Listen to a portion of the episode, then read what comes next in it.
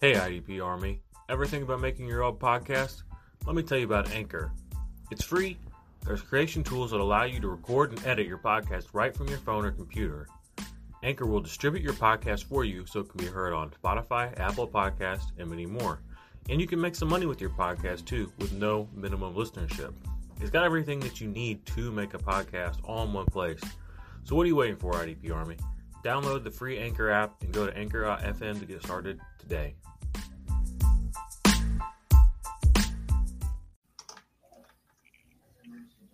Hello, possums. We are sitting here mere days, scratch that one day away from the NFL season.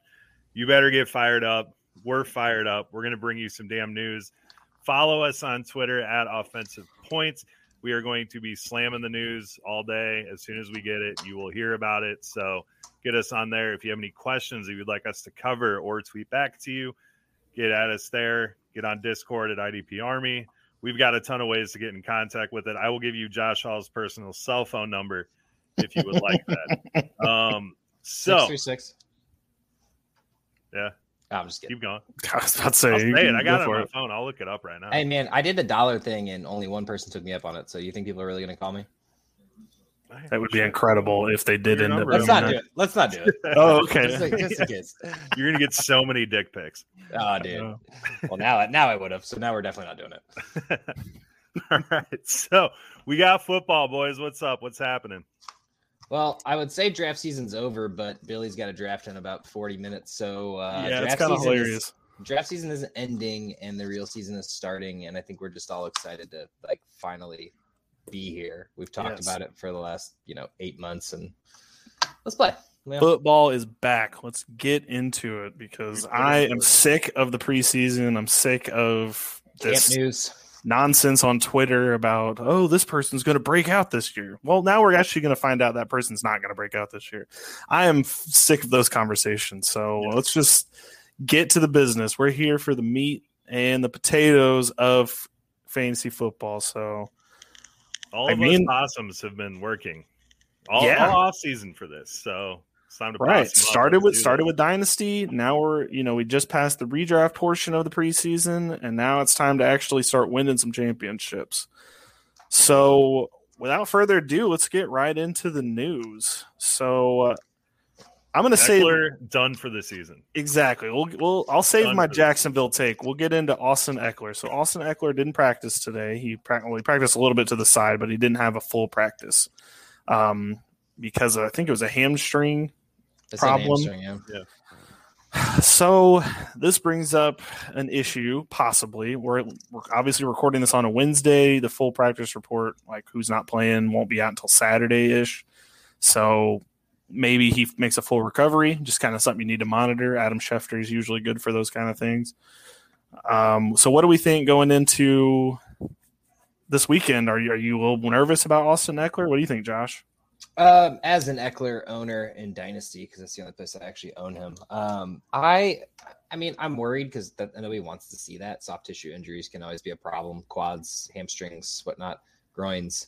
Um, but I, I mean, this from what I'm reading, I haven't actually seen a clip of it, but it didn't. It didn't sound like he limped off the field. It didn't sound like he was obviously not carted off or anything like that. So I think this is probably more of a precaution than anything. Um, I imagine he'll play, but if it gets worse, like you said, we'll find out in the next couple days.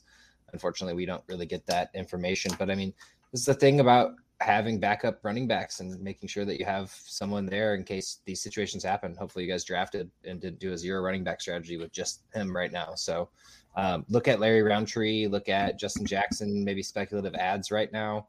Um, who knows who the backup really is there? Josh Kelley's still there too. I don't even know. Yeah, he is. And there's a very good chance they bring in somebody else too, because you know the Chargers like that. You know, Latavius Murray's snooping around after being cut by the Saints, so you know maybe the Chargers want to make it even more confusing and add him. Like, Maybe they bring knows? Todd Gurley to LA again. you know. exactly. You know, he's already probably living out there. That'd be a good ad for them, just to make things more confusing. Uh, Joe, what do you think? What's your take on the Austin Ekeler issue? Yeah, I'm with Josh. I mean, you got to back it up there um, with the other guys. I think Rountree is a guy probably more over the season than than the first week. Um, but uh, No, I'd be really afraid to start him with what we know now going against that defense um, of Washington. That is, uh, it's kind of freaky there.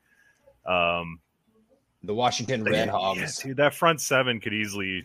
The I think just Hogs. seeing him, he might just hurt his uh, hamstring a second time and just be out for the game.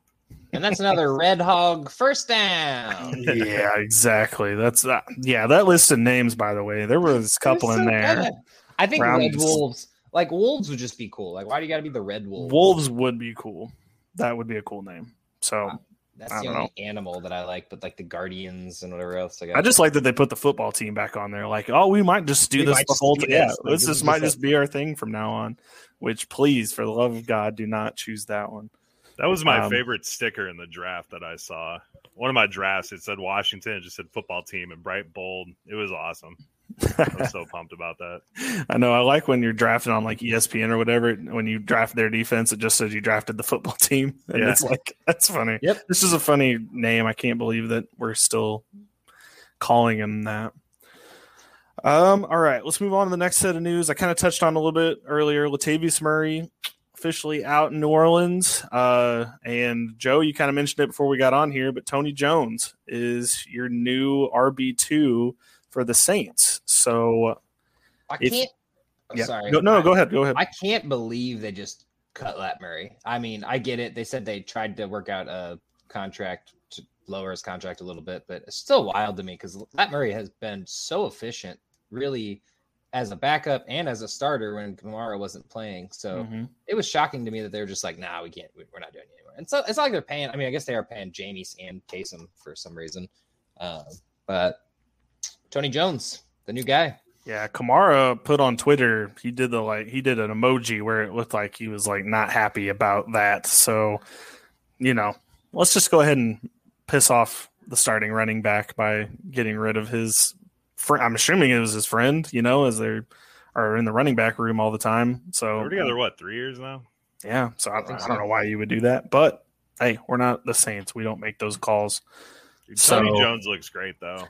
He I, does. he I picked him up everywhere. What do you say, Josh? He's Nine we'll- we'll percent. dip in it. Yeah. nine percent owned right now. Only he went up 9%. like a solid six percent over the last day and a half, or however long the news was. I mean, Lat Murray was going right around what 100 in the draft, Mhm. pick wise, He just- ADP wise.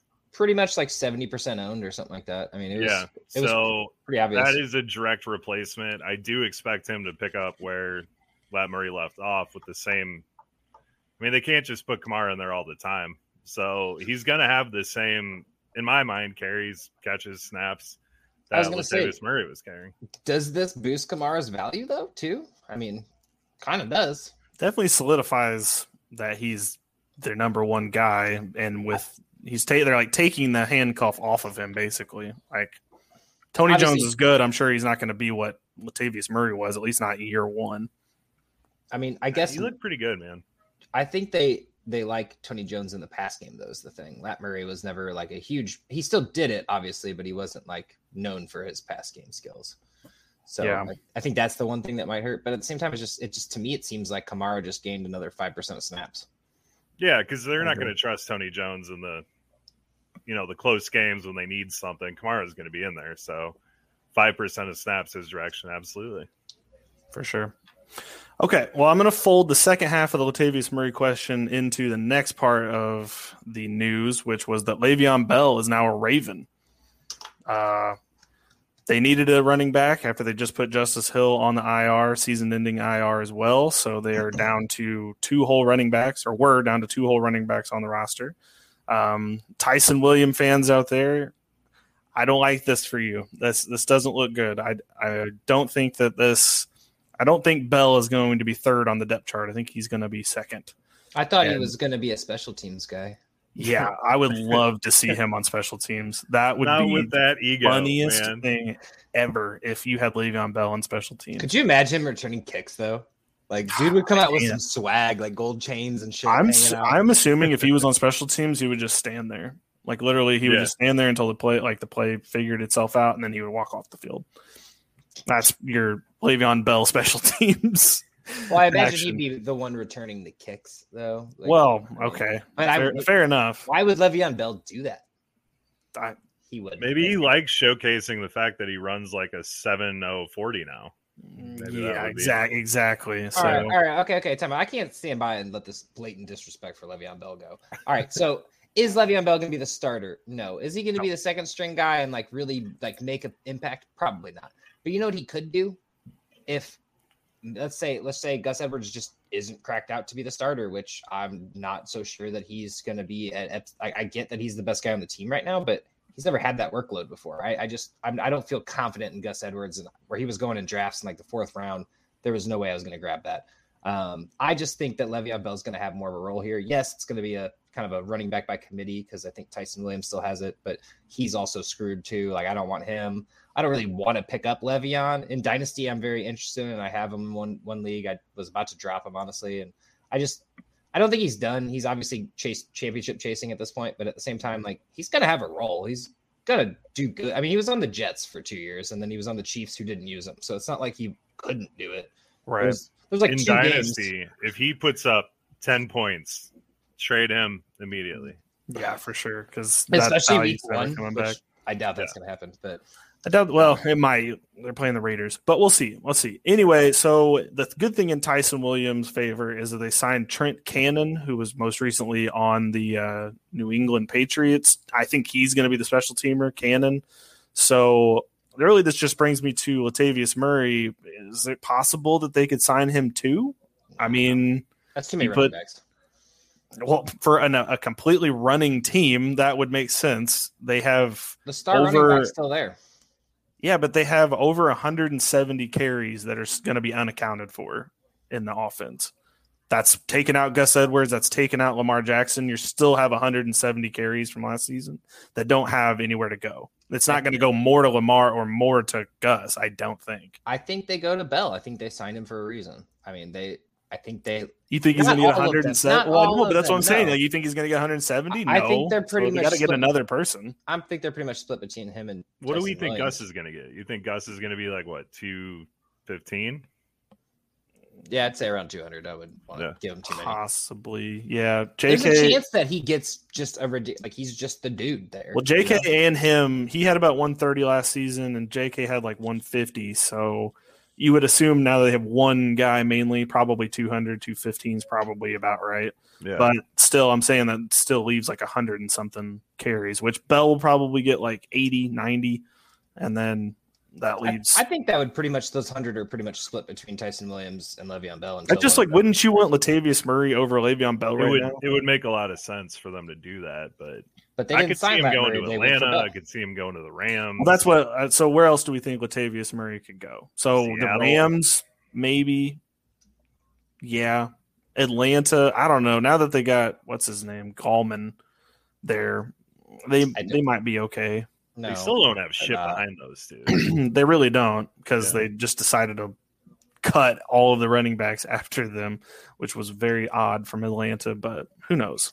I could see Atlanta. I think they're probably the heaviest favorite there. But um, I mean, you can't rule out someone like the Chargers at this point because after that Ekeler, whether it's serious or not, maybe they look at them themselves right now and they're like, "Wait, we're going in with these guys." Yeah. that would make a ton of sense, though.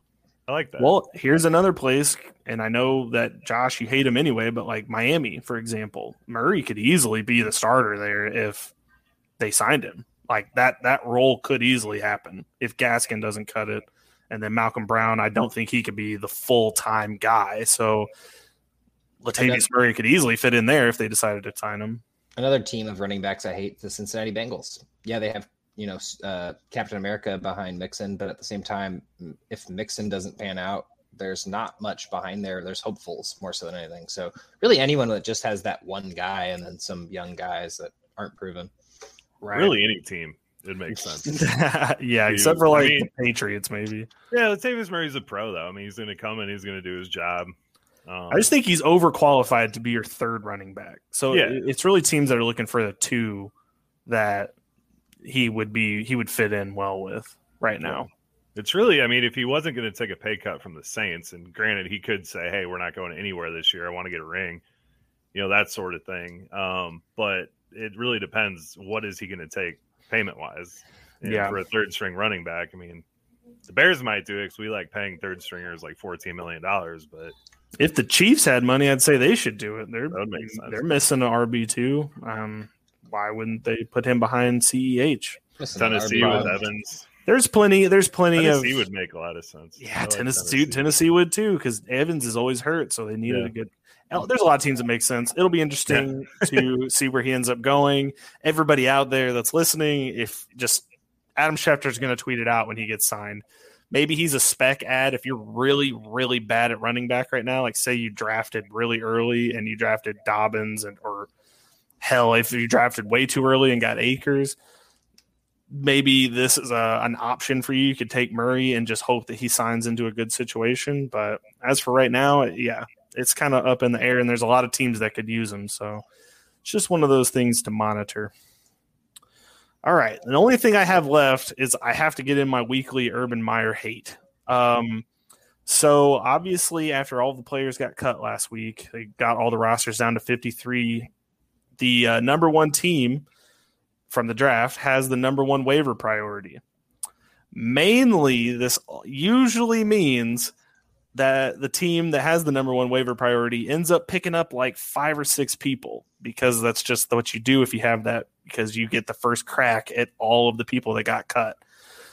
The Jacksonville Jaguars went with one person.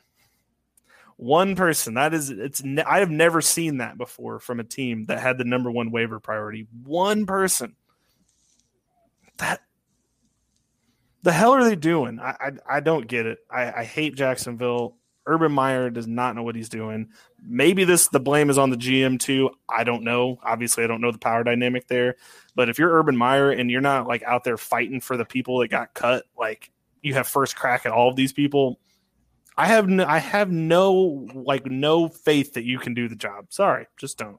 I gave you the spotlight and everything. I thought you were going to go on, on and on, but that was You said you were going to go mild. off, though. That was pretty mild. It was Yeah. mild, but I just, I mean, you could tape all these Mer- Urban Meyer things together that I've said, and it's just like it's just incompetence, and I Yeah. don't get it. I don't. Once it repeatedly it. happens, it doesn't get the same amount of rage or the same amount of uh, passion. Yeah, I guess he's just kind You of know, used to it. He's very stupid. So it Billy's just just keeps used to it by now. It's just like the first couple times, it's like okay, you're learning, you're learning, you're learning. This, it's just like I hear you. this. Literally, you have the first priority on every player. How long you- do they keep waivers for it? I don't know when it. I think it resets. I'm not sure. I'm not sure when it resets. I don't know if it's it this reset after entire. week one or like after like I- records or I honestly cannot remember. I, I don't know if it's for this entire season or not. But I, it's just the fact that they have it? I've never seen a team that's the first. Like you're the worst team in the league. Literally, that's what that being that number one waiver party means.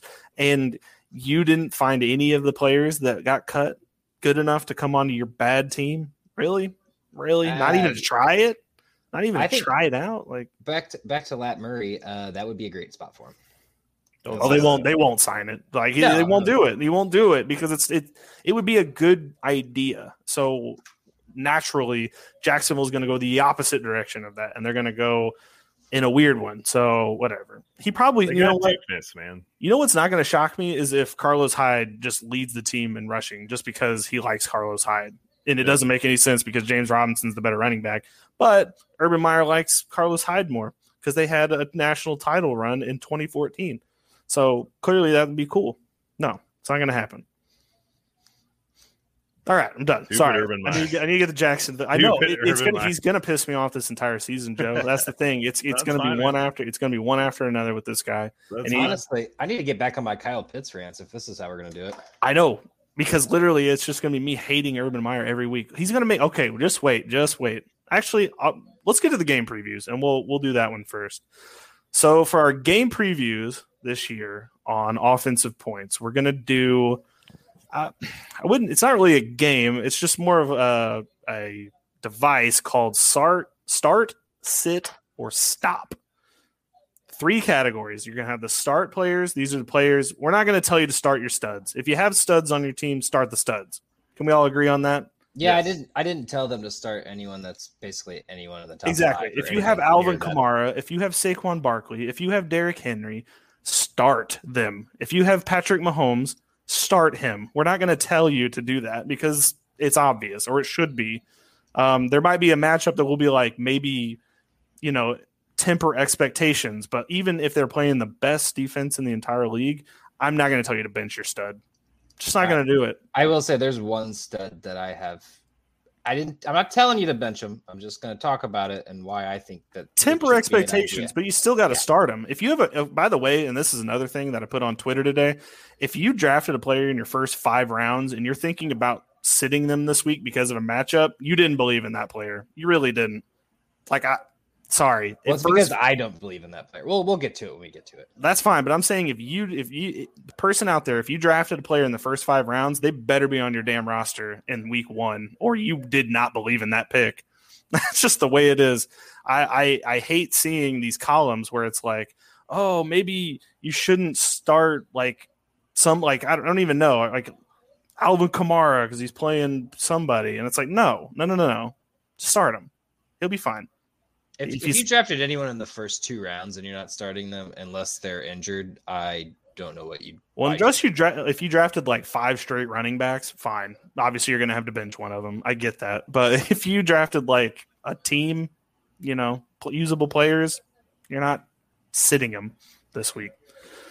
Anyway, game previews. We're going to do start, start, sit, stop. It's basically I, Mary fuck kill with extra benefits.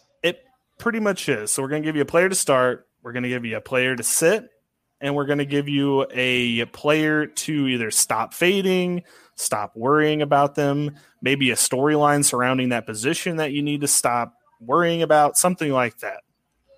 So, without further ado, I'm going to start with the first one, which is going to be Jacksonville versus Houston. So, my start for this week is actually two players. It's Laviska Shenault and Marvin Jones. Houston's got a bad secondary, and they just traded Bradley Roby. They're starting, I think he's starting cornerback, away to New, Orleans. They just got worse. Like they have Justin Reid there. That he, is somebody that's actually good at covering, but for the rest of that, don't worry about the defense. They're bad. So start your your wide receivers, Shenault and Jones. We're not 100% sure that Chark's going to play, so kind of keep that into consideration. If he's out there, you're going to start him too. Um, my sit for this game is kind of a sad sit. sit I'm not going to lie, but I didn't know who to sit from this game because they're two bad teams, two bad defenses. Jacksonville's tight end. No, yeah. I actually have uh, Take Kai- easy route. Ka'imi Fairbairn, the kicker for Houston. Wow, he chose kicker. so he so he's doubtful for this week, and I don't. I hate doubtful because that makes me think they're not playing. You don't give them a doubtful status if you know, there a miracle might happen. They might, but you just need to get another kicker right now and just if you maybe, own that kicker, you need to rethink your life too. Well, I mean, Houston, they're probably going to be tough getting into the end zone, so I wouldn't be shocked if he goes off. But sit the kicker. Actually, just cut the kicker. Get another kicker. That's how you should play fantasy football. There's lots of kickers. I am not here to judge anyone's abilities, so I am. Do you? If you need two kickers on your team, sit Ka'imi and get another one. And I'm going to stop you out there getting your hopes up after this week for Jacksonville Houston because there's going to be players go off in this game and you're going to tell yourself that person's a stud. That person's really good. I'm going to be able to start them every week. You're wrong. You're wrong. These are two bad teams, two bad football teams.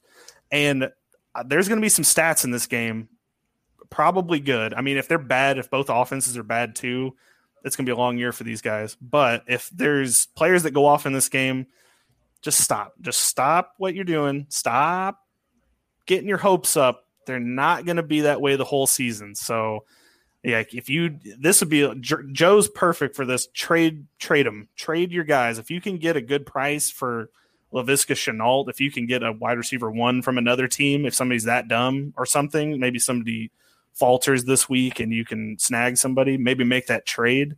But as a whole, just temper expectations. Yeah. Stop getting your hopes up.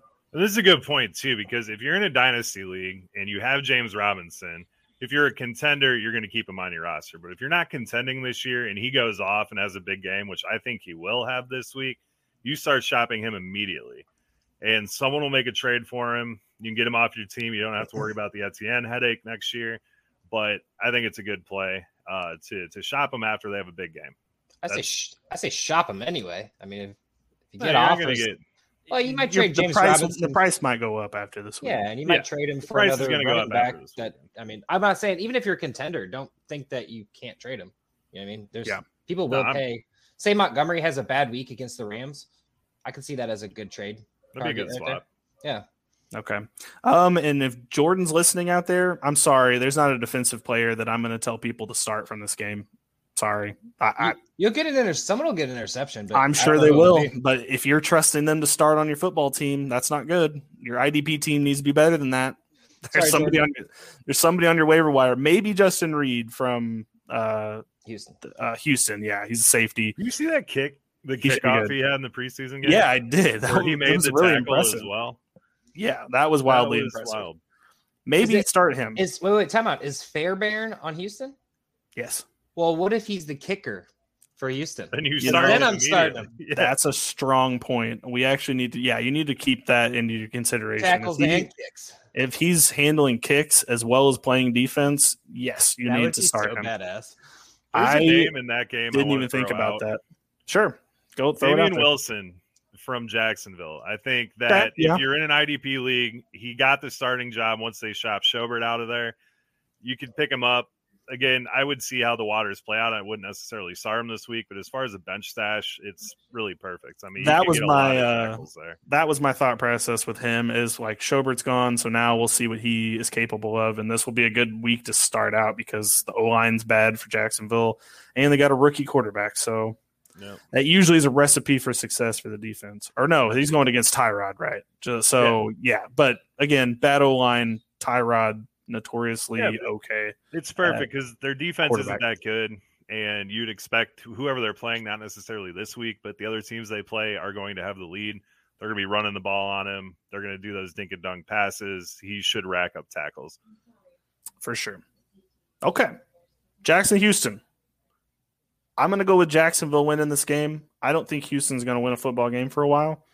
So I realize that Tyrod Taylor would be the easy choice here to to win the game and have a shocking upset, but I think Urban Meyer, for all the much that I hate him, I think he gets a one this week. I just think the weapons are too much for Jacksonville, and I think they're going to be able to score easier than Houston's going to.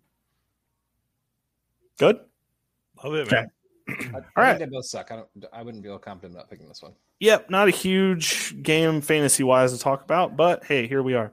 Um, I'm going to go into Miami versus the Patriots next. Um, a lot of division games to start out this week, which I are this, yeah, which I kind of like. I like getting right into it early. So my start for this week is going to be Jaylen Waddle. Um, obviously DeVante Parker is out there, but Will Fuller is serving his one game suspension.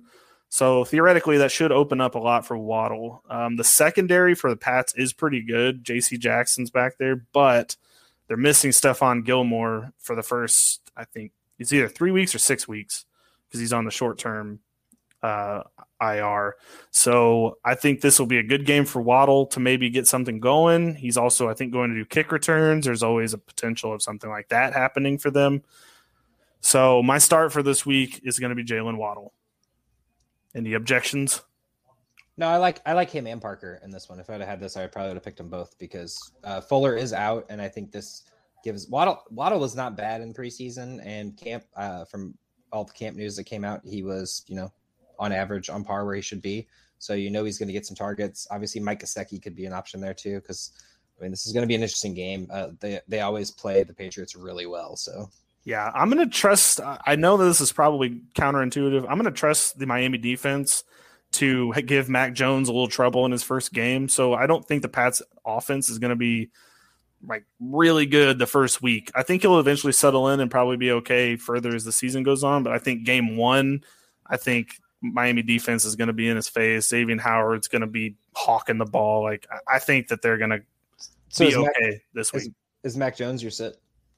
No, actually, my sit is Myles Gaskin for the, the Miami. Um, I think the front seven for the Patriots is their But their people good. drafted Myles Gaskin in the top five picks, Billy. They did.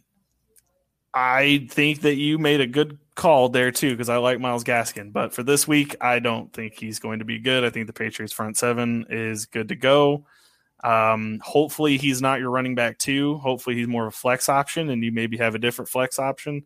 But if he's your running back too, you're going to have to throw him out there. But I think this week he's in for a. Uh, and not to mention, I would want to see how that committee plays out.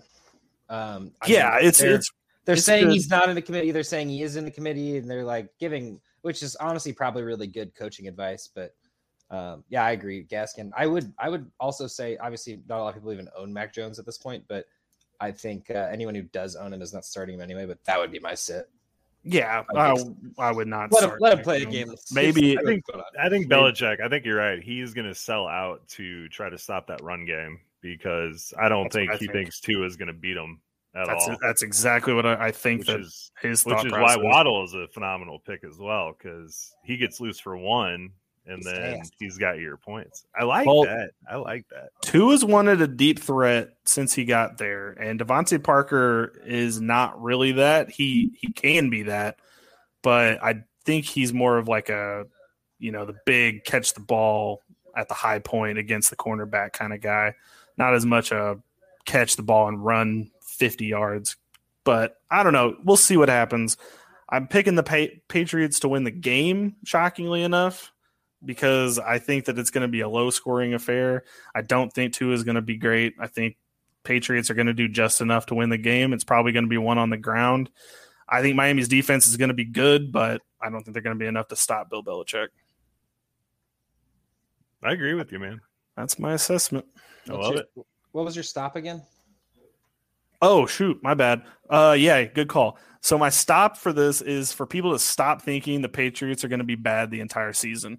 This game, they're probably not going to play well, and you're probably going to think, why did the hell do I have these players on my team? Why did um, they give it to Cam? maybe not exactly. Maybe not Damien Harris. I think he might actually be okay for this game just because of the volume that he's going to get. But like Jakobi Meyers, like Kendrick Bourne, all the guys on the outside, you're going to be like, why did I have these dudes? Like they're bad. I'm going to cut them after week one. I'd maybe not do that. I would I would just sit on it for a week. Maybe let Mac Jones settle in. Who knows? Maybe Mac Jones comes out and throws 400 yards. That would be wild, but maybe he doesn't. Um, and you'll be like, well, hell, I got some steals. But my my overall thought is that don't think the Patriots are going to be bad this year. I know they have a rookie running or rookie quarterback. They have a running back that you don't know if you can trust because he's got a you're usually a committee. Just I'm going to tell people just settle in. Just All right. I'm gonna I'm gonna get to this in a bit anyway Sure. because we're gonna do a little waiver wire action later. But don't cut anyone after week one. Just especially if you drafted them in the top ten or even eleven and twelve, and you got some hopefuls like say you got Jakobi Meyers, say you have uh, one of the Detroit Lions wide receivers that you're hoping might be that guy since nobody really is clear there. Hold on to him for week one. It's one week. But you Yeah. never know. You never know. Jakobi Meyer might have a terrible week this week, and Xavien Howard might be all over him. But next week he could blow up for 25 points, and then you feel dumb. I agree. I, I that that's my stop for this week. Um, in the future, maybe I'll have actual like stop this one player, but for now, I think it's more of a unit thing because I think a lot of these preseason narratives are leaking into your fantasy football drafts, and I just think that's a bad bad idea, especially week one because things are going to change throughout the season. So we just need to keep a lid on it, not overreact after week one. All right. Next game, Kansas City versus Cleveland. Um, I think this is going to be a high scoring affair. So uh, for my start, every player you own for both teams. Excluding like Mecole Hardman, right? Right. But like CEH, Any of the stars, yeah. Pat Mahomes, Tyreek, Travis Kelce, Jarvis Landry, Odell Chubb. Beckham, uh, Chubb, Kareem Hunt, Baker Mayfield, if you have them. Like this would be the one week I feel comfortable starting everybody. I think it's going to be like a 45 42 kind of game. I think it's going to be not a lot of defense played, or they're going to attempt it, but it's not going to be the greatest kind of defense. Um, so which leads to my sit, which is both defenses. You just probably not need to put throw them in there this week. Um, IDP wise, obviously there's no Tyrann Mathieu, so if you have him in your starting lineup, you probably already know that. But obviously he would be the sit for this week for defense. And then for the defensive side, start Myles Garrett. They have a brand new O line. Kansas City does. There's a lot of moving parts. They looked pretty good in the first preseason game that they all played together, but Myles Garrett's a different animal. So I, I think he might be able to break through and give Pat some hell in the backfield. So Tyrann Hopefully he doesn't rip his helmet off and beat him with it. Yeah, hopefully, That would, that would suck. preferably not. Myles, it'd be really cool if you didn't do that. Um, but Yeah, that'd Ty- be great. Is Tyrann Mathieu actually officially out? I know there's still kind of a mystery surrounding his COVID thing. I mean, he could still play. It's right? it's according to ESPN, he is out. oh okay. Maybe they maybe they changed the designation, but He was designated as because he's still on the COVID protocol list, so technically he still could play. But yeah, He could as play. of- As of, right I'm- now, we as of right now he's out. I will look for a different option. If you and if he's out, definitely don't worry about the wide receivers. Like that middle is going to be wide open if he's not out there. Sure. Um, so yeah, sit the defense. And my stop for this is stop doubting Baker Mayfield. I know homer take based on the jersey I got, but I think he's going to go out there and throw the ball as much like to keep up with Patrick Mahomes. Uh, I think he's going to have that game that he had versus Lamar last season. I think he's going to come out week one and he's going to chuck the ball around the yard. Uh, what? What? What? you make fun no- of me so much for talking about the Eagles, and you're, you're okay, really but with no Tyrann Mathieu out there. Okay, you're talking about just for the week. Okay, Yeah, no, no. okay, just so I can hate on him next week. Okay, good. This is sure. this is game preview. I, I But think this yes, has I think this has trap game written all over it for both teams. Honestly, I do Um, too. Both defenses gonna be- are relatively improved, not crazily improved. Um, Cleveland, I mean, Myles Garrett can cause problems for Mahomes. Obviously, you're not sitting Mahomes, but you know what I mean. Like Myles Garrett could cause problems for Mahomes. Uh, I mean, their their defensive backs are actually pretty phenomenal. So obviously, Tyreek Hill will break one because it's Tyreek Hill, and he always decides to. Well, and they're they're fresh. That's the problem with the defensive backs for Cleveland. Like they'll be better as the season goes on, but game one they have to f- cover true.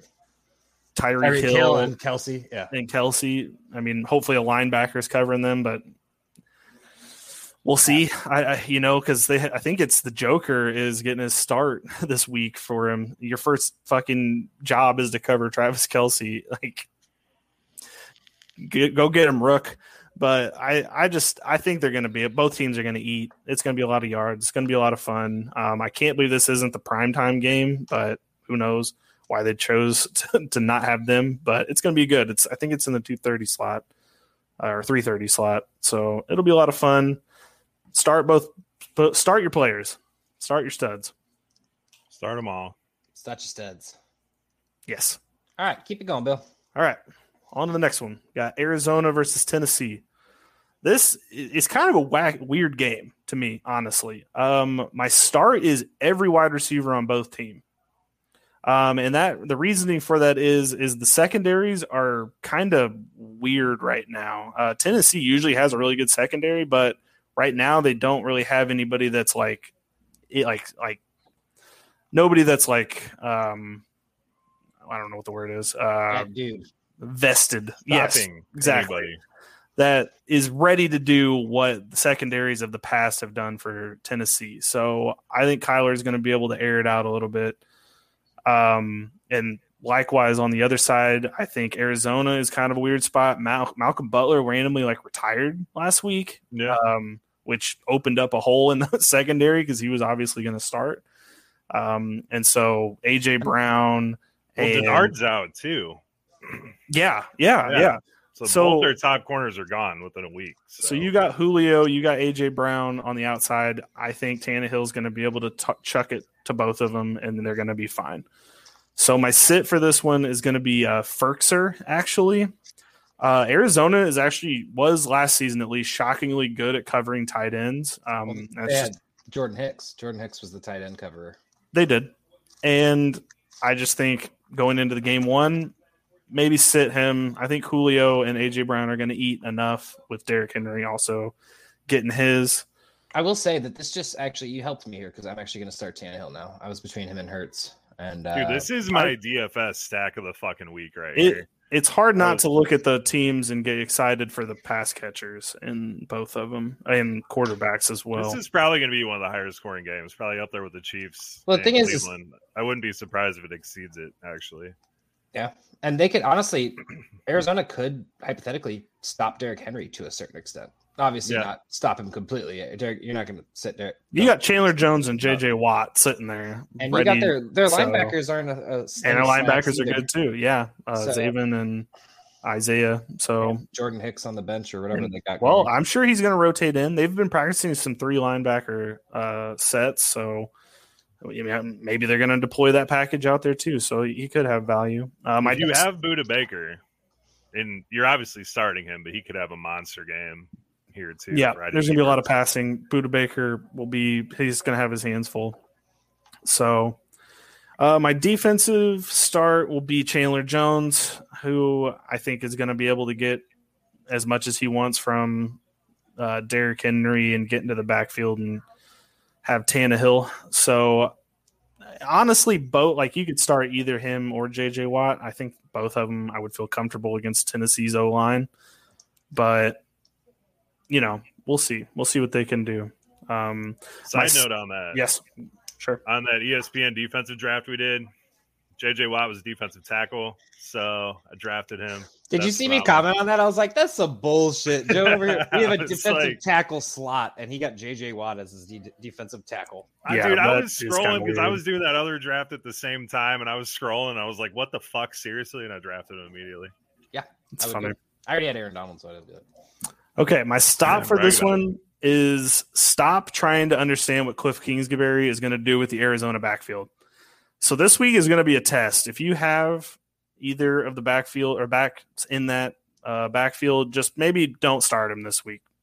Probably, I I don't trust Chase. either of them. I trust Chase in the pass game. I 'Cause don't. I don't. I I don't trust Chase. anyone else besides Hopkins on that team to catch balls right away. I mean, yeah, I think you Morris- can trust Rondale more. I, I think Moore's going to get some work, and I think they're going to try to deploy Green and see if It'll, we'll see what AJ Green's Yeah, got left. I just. I don't know. I think Chase Edmonds. I think this is a great game for Chase Edmonds to get out, out there. I don't think he's going to do a lot. I, I- think he's going to get six or seven catches up in PPR. I would play. I think you're right, but here's the thing: Cliff Kingsbury is an irrational man when it comes to the backfield.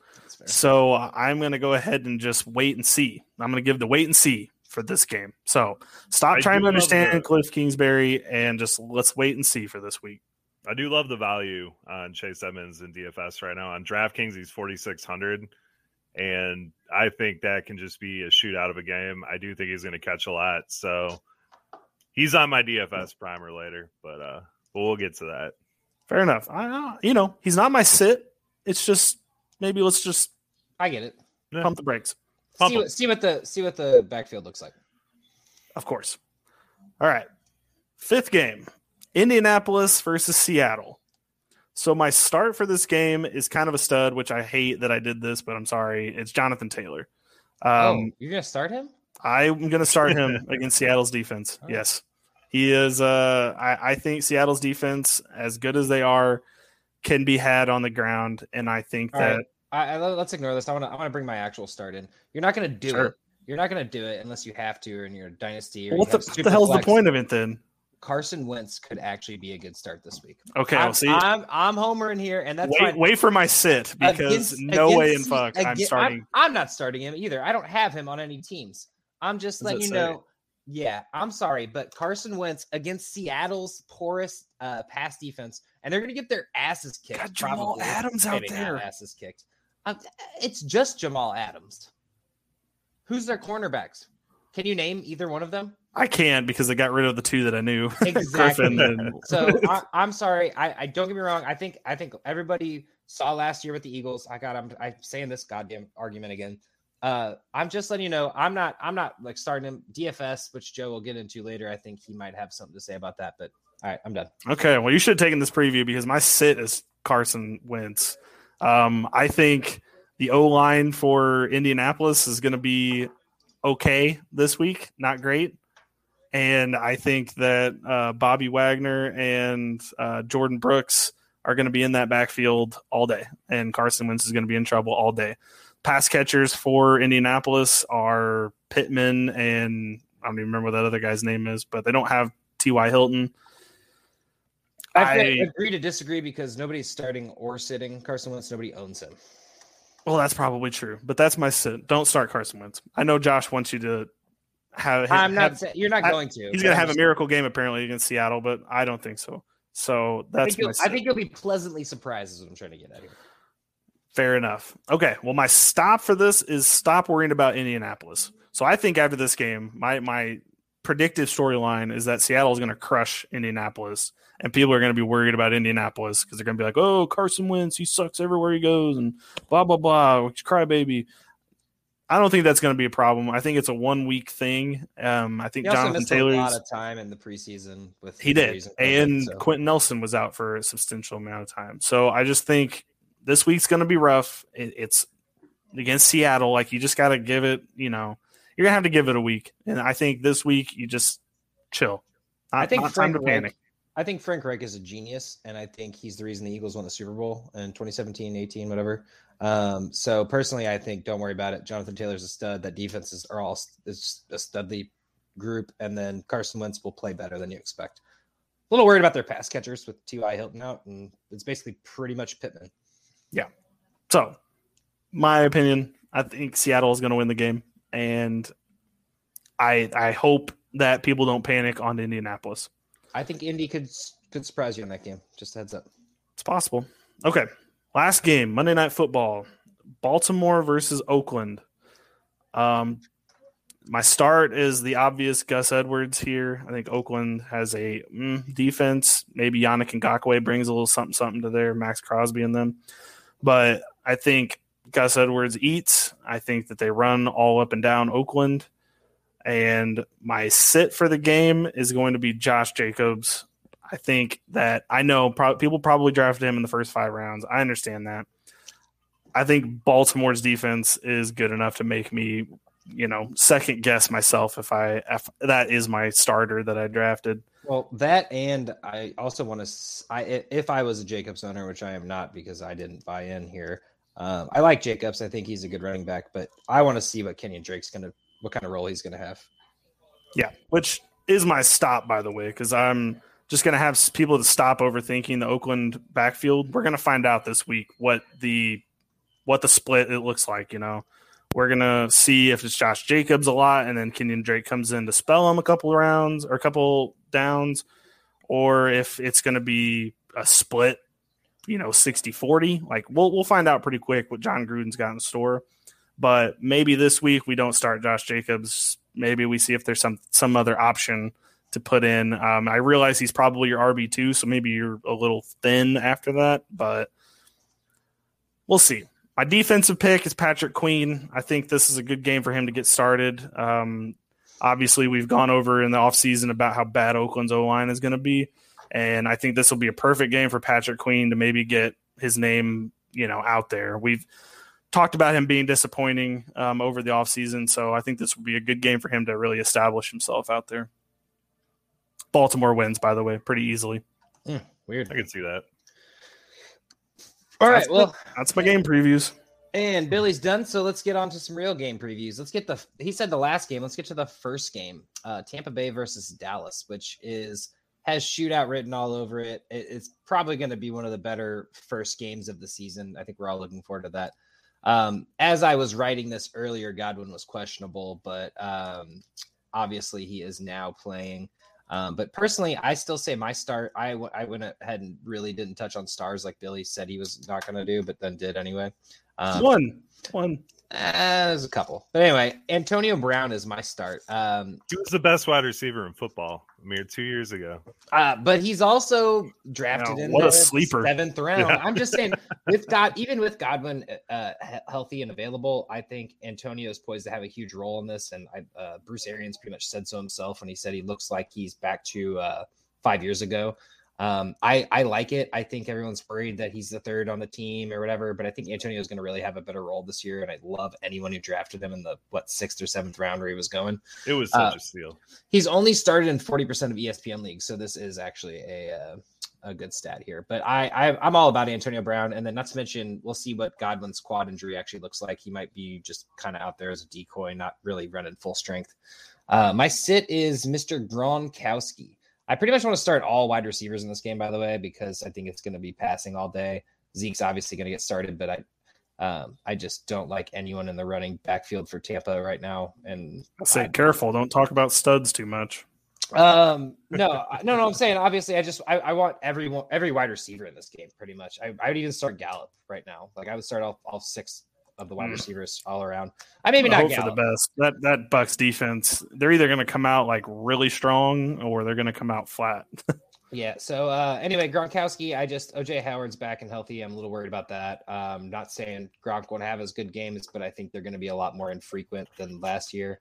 Um, and Brate's still there, and then all the other people they have on that team. And he's just if he doesn't get a touchdown, you're screwed. Like it's going to be like three catches for 40 yards each game, maybe even less. So, uh, and then my stop is Blake Jarwin. St- stop, just stop thinking Blake Jarwin's going to be the thing. We all thought him and Herndon before he got signed by Minnesota and the Jets. Like there's he's just one of those tight ends that yeah, he got injured last year, but before that he didn't look good. Yeah, Witten was there and yeah, he's just to me, he just hasn't done it. He hasn't proved it. I want to see it. Um, I, I'd want to see a couple weeks before I'm really feeling confident. Most likely he's your second tight end.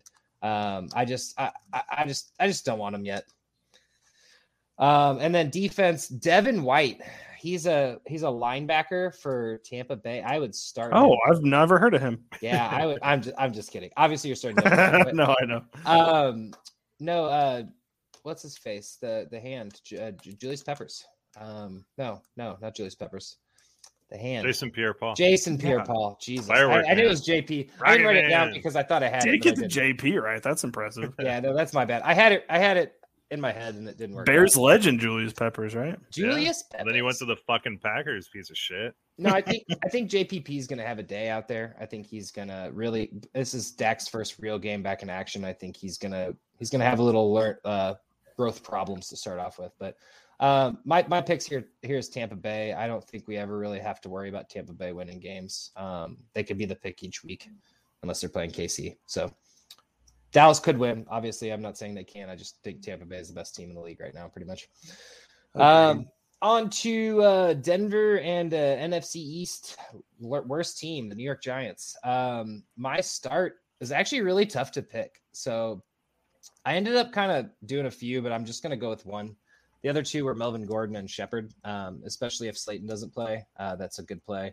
And Melvin Gordon, because he's the starting running back right now, and this is the time. If you drafted him, you want him now. Like put him in now. Anyway, Golladay is my real start, though. Um, I think this is where ADP stops mattering. Uh, most likely, if you got Golladay, he's your fourth, maybe third, fifth wide receiver on your team.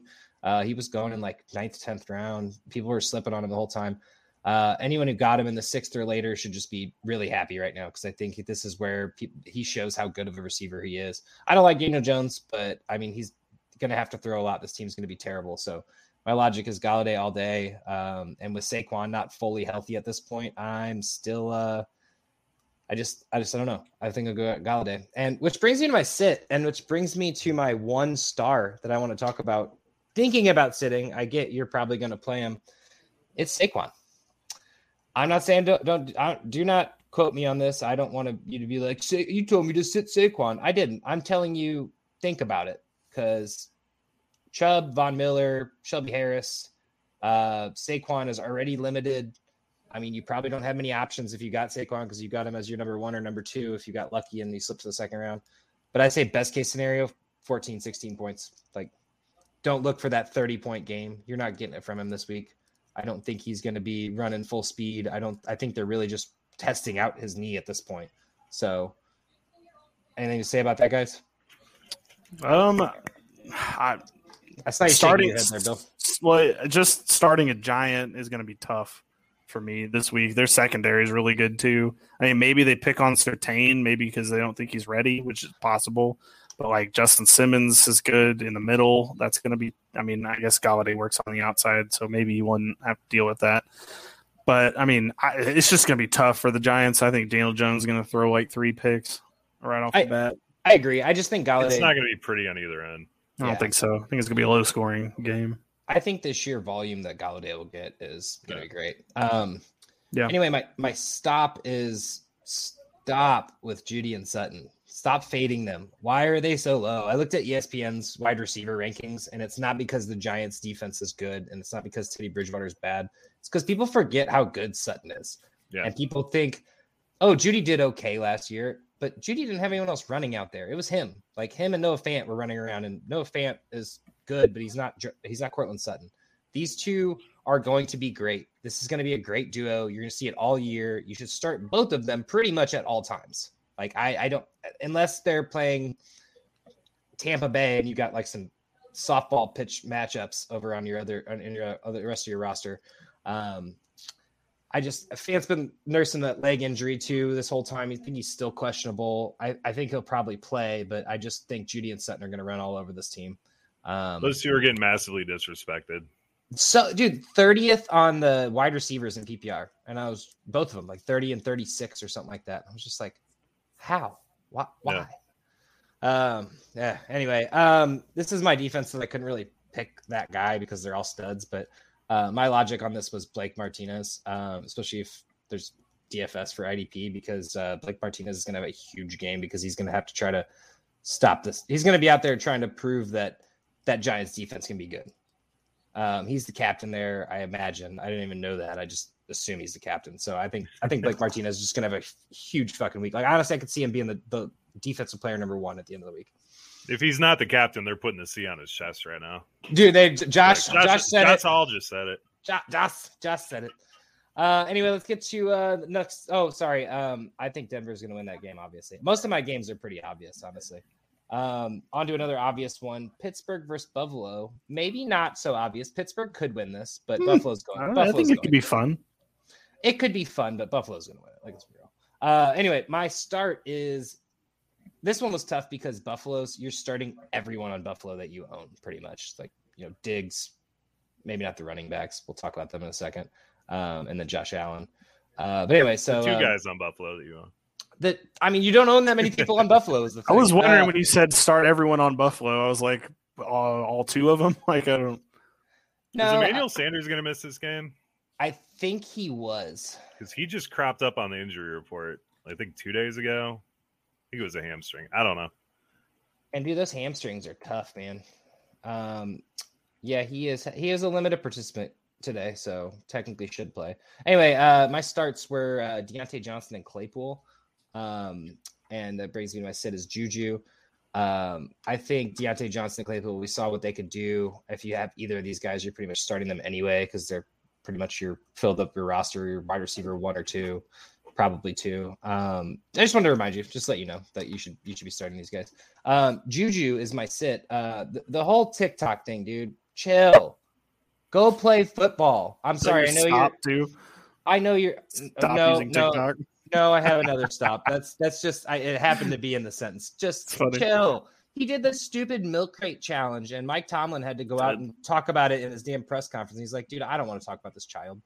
like on TikTok. Like, come on, man. Like, this is bullshit. I'm unfortunately having to start him in a league, but I want to see what he can do after a mediocre year, dude. He should be doing the milk crate challenge. He should be doing push-ups and trying to like do get on the jugs machine. Jeez. Sound like you're a thousand. The milk crate challenge is killing people. I'm dude. All right, I know you're a TikToker, but I'm sorry, but you, as a pro athlete, you shouldn't be doing the milk crate challenge where you have. No, so I mean, fair enough. I'm just saying you sound like you're a thousand years old. Okay, I don't care. Back in my day, these athletes they were taking the bus to games. They kept their noses fancy smancy planes. I don't care if he does cocaine. I just want him off TikTok.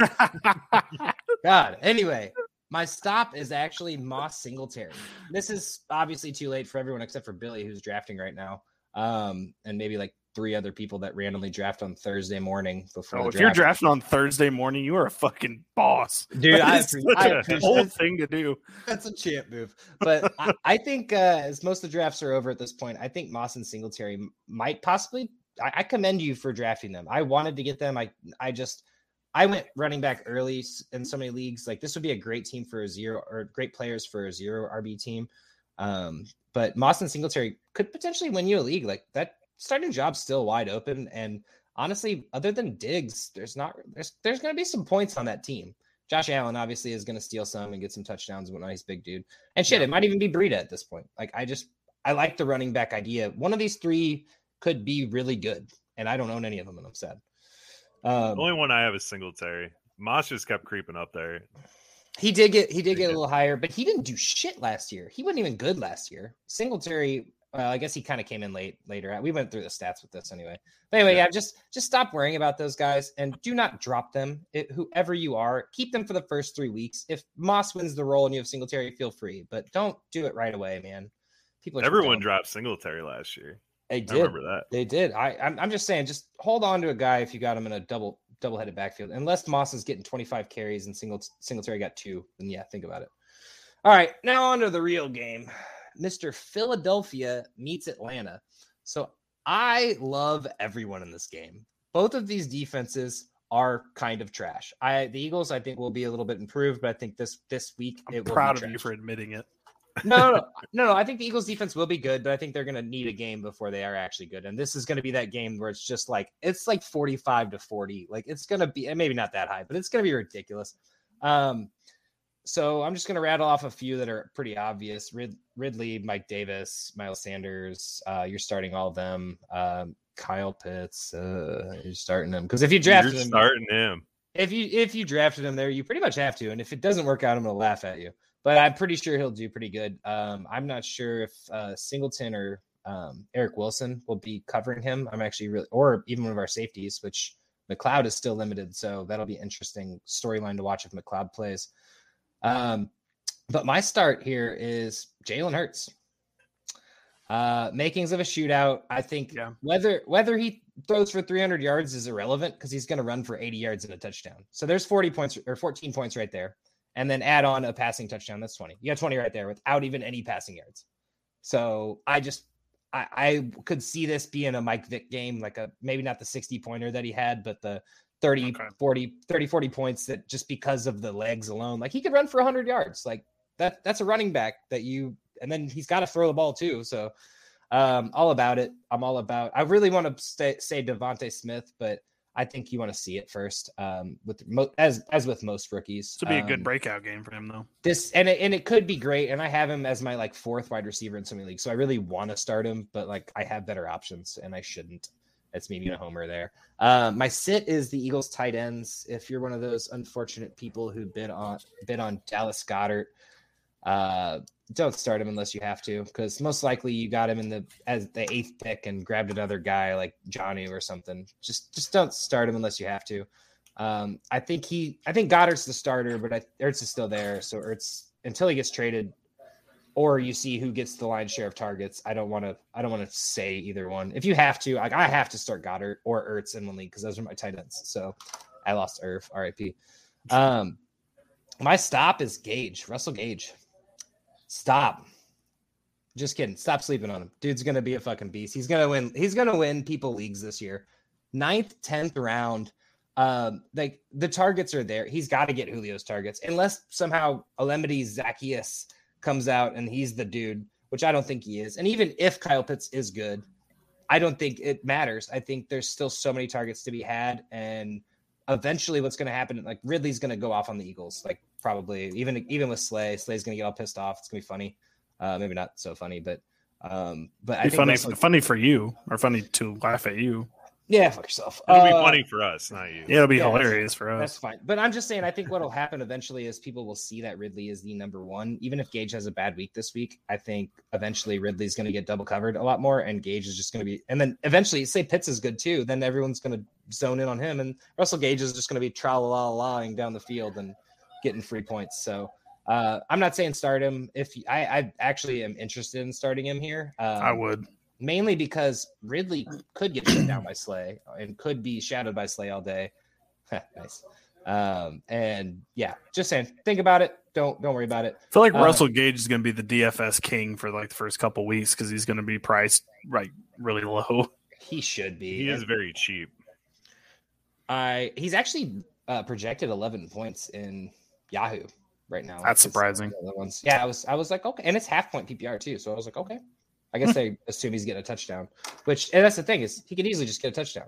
Like Mhm. All right, all right, anyway, uh, my winner here is Philadelphia, and I think it's not a surprise to you guys that I'm picking it, but I think it's a surprise because I think people think Philadelphia is losing every game, and I think that this is the game where we won't look. It won't look pretty. Our defense will look a little sloppy. We'll probably give up way too many points, but I think Jalen Hurts will really show. Like I think he, I think he's got a lot to prove right now, and I think he's up for it. He's I don't know if you've seen him in any press conferences, but he's a he's a he's a champ, dude. Like he's just out there. He's like I'm proving it every day. That's my job. He's not being a dick about it. He's not cocky about winning the job over Wentz or whatever. I've uh, listened to so many season previews where they have Minshew coming in at like week six or seven to take over, and I'm just like, I just don't think they're going to do that. I don't either. I think if let's say hypothetically worst case scenario, Hurts just isn't that dude. It's like it's gonna be way too late before we even replace him because we're gonna stay at least competitive. But I don't think that's the case. I think that I think the Eagles have been slept on by everyone because of one bad year. I've talked about this. I'm not, I'm done with that. Anyway, I think they're so- I think they're to go quarterback after this year if Jalen Hurts is oh, bad. like if- it's not like it's going to be Minshew's team next season. Like it's either Hurts or a new quarterback. There's no Minshew bullshit. I'm pretty sure Minshew's on like a one year contract, isn't he? Or is it maybe two? I, I don't It's know. not anything. from It's not- Jacksonville. Yeah, it's anything big. Anyway, regardless, I'm done talking about Philadelphia. Let's let's see it happen. I'll, I'll talk to you guys about it next week. Uh, Cincinnati, Minnesota is my last game. Um, I have my start as all of the wide receivers not named Ja'Marr Chase. Uh, you're obviously starting Jefferson, Thielen, but you should also be starting T. Higgins and I believe Tyler Boyd as well. Um, I think this. I, I know Minnesota's defense is good. I, I think that there's going to be I don't think they're that good. they're not they're not great. They're not bad. They got they got some defensive backs out there though. Um, not saying they're gonna be champions, the best defense in the league or anything, but I think the, the, the real play here is Tyler Boyd. That's why I'm saying start him. Ja'Marr Chase looked terrible, terrible in preseason and camp, and there's no good report that I've seen of him. Uh, and maybe this is just a fluke. Maybe they're just, you know, maybe he is that good and he doesn't really even need to prove it. But I think Tyler Boyd, this would be the week where you might actually see him be the number one in on on the uh, wide receiver in Cincinnati. So um, I think they're both poised for B rolls, and let's just let's just see how uh, see how Chase does this first week. I'm pretty Buy much sitting- low, buy low on Chase if he does bad. By the way, Oh, absolutely, Yes. agreed. Um, Which I wide receiver lines up on the right side for the Bengals? Do we know that? Is there a consistent one? I don't know. Patrick do Peterson's going to take that guy out of the game. So well, other Patrick two. Peterson. Oh, I forgot he's on Minnesota. So yeah, he was exactly. getting burnt a little bit last year though, so I don't know. he's still going to take those still good, guys out. Anyway, I'm just saying. I think Tyler Boyd is. Think about it. You know, you don't have to worry about it. I like it. Um, So my sit and stop is Joe Mixon. Stop with Joe Mixon. He has only ever been okay. And if you drafted him in the second round before Najee Gibson and Ekeler, even with the hamstring injury, or one of the elite wide receivers, I feel bad for you. I think you're going to lose your league this year. I think this is my hottest take of all of them. I think Mixon will have explosive weeks, but I think you'll probably be sitting him for them because he's going to go out there and score six points a game for three weeks. And then you're going to be like, oh shit, I got this guy off the waiver wire, or I have my fourth string running back that I'm putting in because I'm tired of Joe Mixon sucking. Um, and he's going to go off for 45 on your bench. That's what's going to happen with Joe Mixon. He's basically the Brandin Cooks of running backs. Um, with that offensive The line, Brandin Cooks of running backs. I just I'm coining that now. with with that offensive line and the Vikings defense, he is set for a bad start to the season. The only thing you got for him from him maybe is that Joe Burrow is just so pressured so fast that he has to dump it off to Mixon, and you're going to get like six catches for the 12 yards that he can get out of him. Uh, no, I'm just kidding. He could be good in the passing game. I think that's his only really redeeming factor. I just don't think he's good. I think that this is probably I think he's gonna like start off in like the top ten of people's weekly running backs or whatever, and then he's gonna slowly decline to like bottom twenty. So, or Circle back to Joe's question. Literally, I looked at four different websites just now. All of them had a different person at the right, Okay. lining up on the right side. So I don't think there is a consensus. They're just going to keep rotating them around It- the whole field. I love it. Exactly. It made no sense. They had T. Yeah. Higgins. One of them had T. Higgins in the slot, and I was like, okay, well, T. Higgins is not a slot receiver, so I know No. that's not right. So we'll see. yeah. Anyway, um, I forget. I know I just realized um before. Oh, I can just finish this one up, I guess. Um, my uh, anyway, yeah, I just don't like Joe Mixon. I'm. I actually was talking to a guy who was doing a fantasy football draft, and he told me about his other team that he got, and he said he grabbed Mixon in the second round, and I was just like, why? anyway, um, my my defensive player is this is another one that's kind of obvious, but um, just because he's if you have him, you're starting him anyway. Uh, Sam Hubbard, he is the tackle machine for defensive end. He's basically a linebacker. I don't know why he's technically a defensive end, but I appreciate it because he had like 70 something tackles last year, and he's probably going to have 70 something more. Um, I think he's going to be all over Dalvin Cook. I obviously Dalvin Cook's going to still have a good day, but he's going to get probably five tackles on Dalvin Cook easy, and then maybe even get one of his like six or seven sacks each year because Cousins isn't that quick, and Hubbard's a Hubbard's a big dude. So um, going back, I am done after this, but uh, I forgot to say my defensive start. Um, I, I I wouldn't I wouldn't touch much on the. I really just all the safeties like not not really the Eagles. I, I don't really trust uh, our, our, dudes out there. McLeod's injured, and um, I already forgot the guy we got from Minnesota. Um, but yeah, definitely look into the safeties. Uh, linebackers could be fun too. I mean, like I said, there's, there's just going to be a lot of balls flying around the field, so someone's going to get a pick. But I don't feel strongly about one person or another. Um, just look at safeties in games like this. I always love streaming a safety. Uh, even like our third string guy, if McLeod doesn't play, would be an idea if you don't have an idea there. So, anyway, I'm done. That's my start, sit, stop. Get it, Joseph. All right. So, I'm going to start off with Green Bay and New Orleans. Um, I'm very excited to watch this game. I think I'm one. so excited to see Jameis start throwing the rock around um, out there. Uh, really, there's been a lot of defensive turnover on both teams. Um, so I think that uh, we could we could see a complete shootout here. So my start is Jameis. I think he's going to come out. Really, only has to worry about Jaire Alexander. Um, Za'Darius Smith is probably going to miss this game, so I think that gives him plenty of time in the pocket there. So that is my start with it. Um, my my other start, if you're in like a 14 team league, uh, AJ Dillon. I think Green Bay is going to get a big lead in this game, and I think they're just going to run the rock with him he's 247, man. He's just a complete bowling ball. I think that's how they're going to close out games this year. So I think if you're in DFS, AJ Dillon's a great play. If you're in a deep league, start him.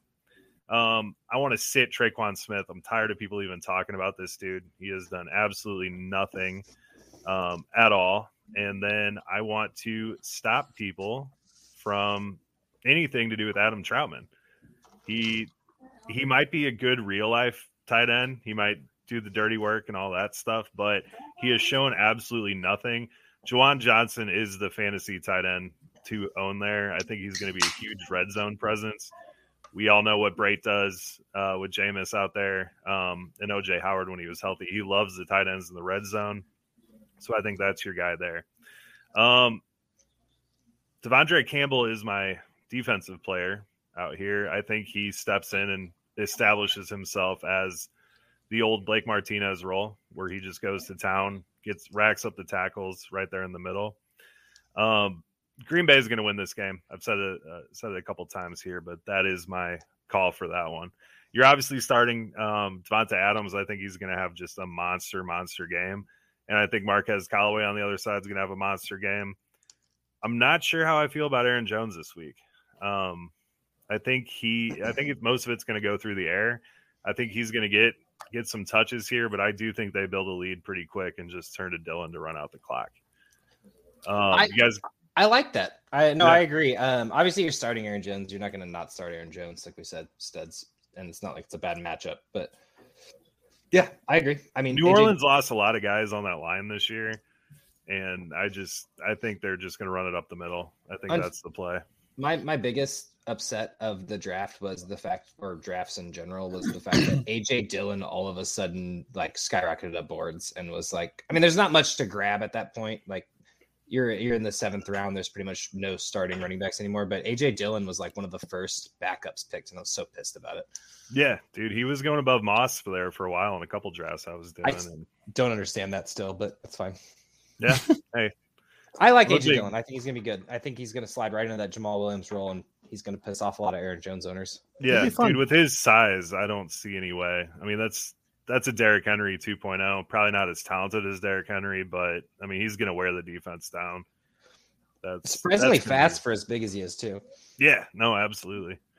All right, man. So next game, uh, Chicago and Los Angeles Rams. Uh, I'm not really pumped about anyone in this game right hmm. here. Uh, Chicago knows Stafford really well. We've played him for a long time.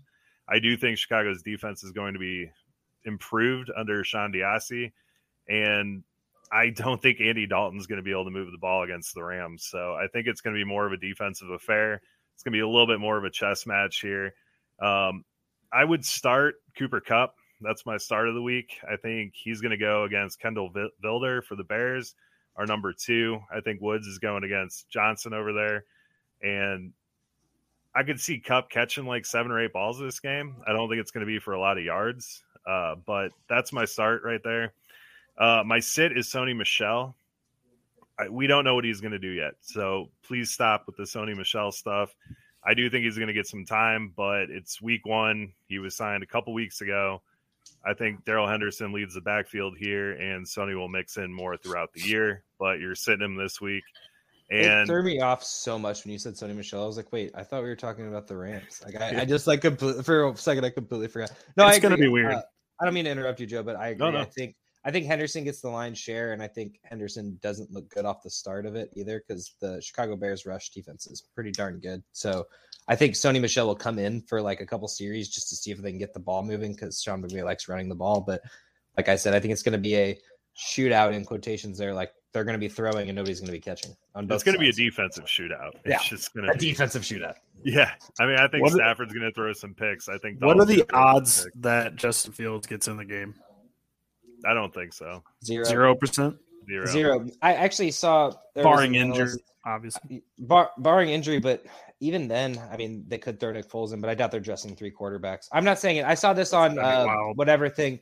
It actually they made a good point. Is they're not starting him because he's not ready, basically. Um, and why throw him into a team that's just going to destroy him? Like you want to start him on a either a shitty team or a team or a start of a game. You don't want to throw him in when they're down by three touchdowns. You don't want that to, him, that to be his first NFL action. I think Andy Dalton finishes out the game pretty much no matter what, barring injury.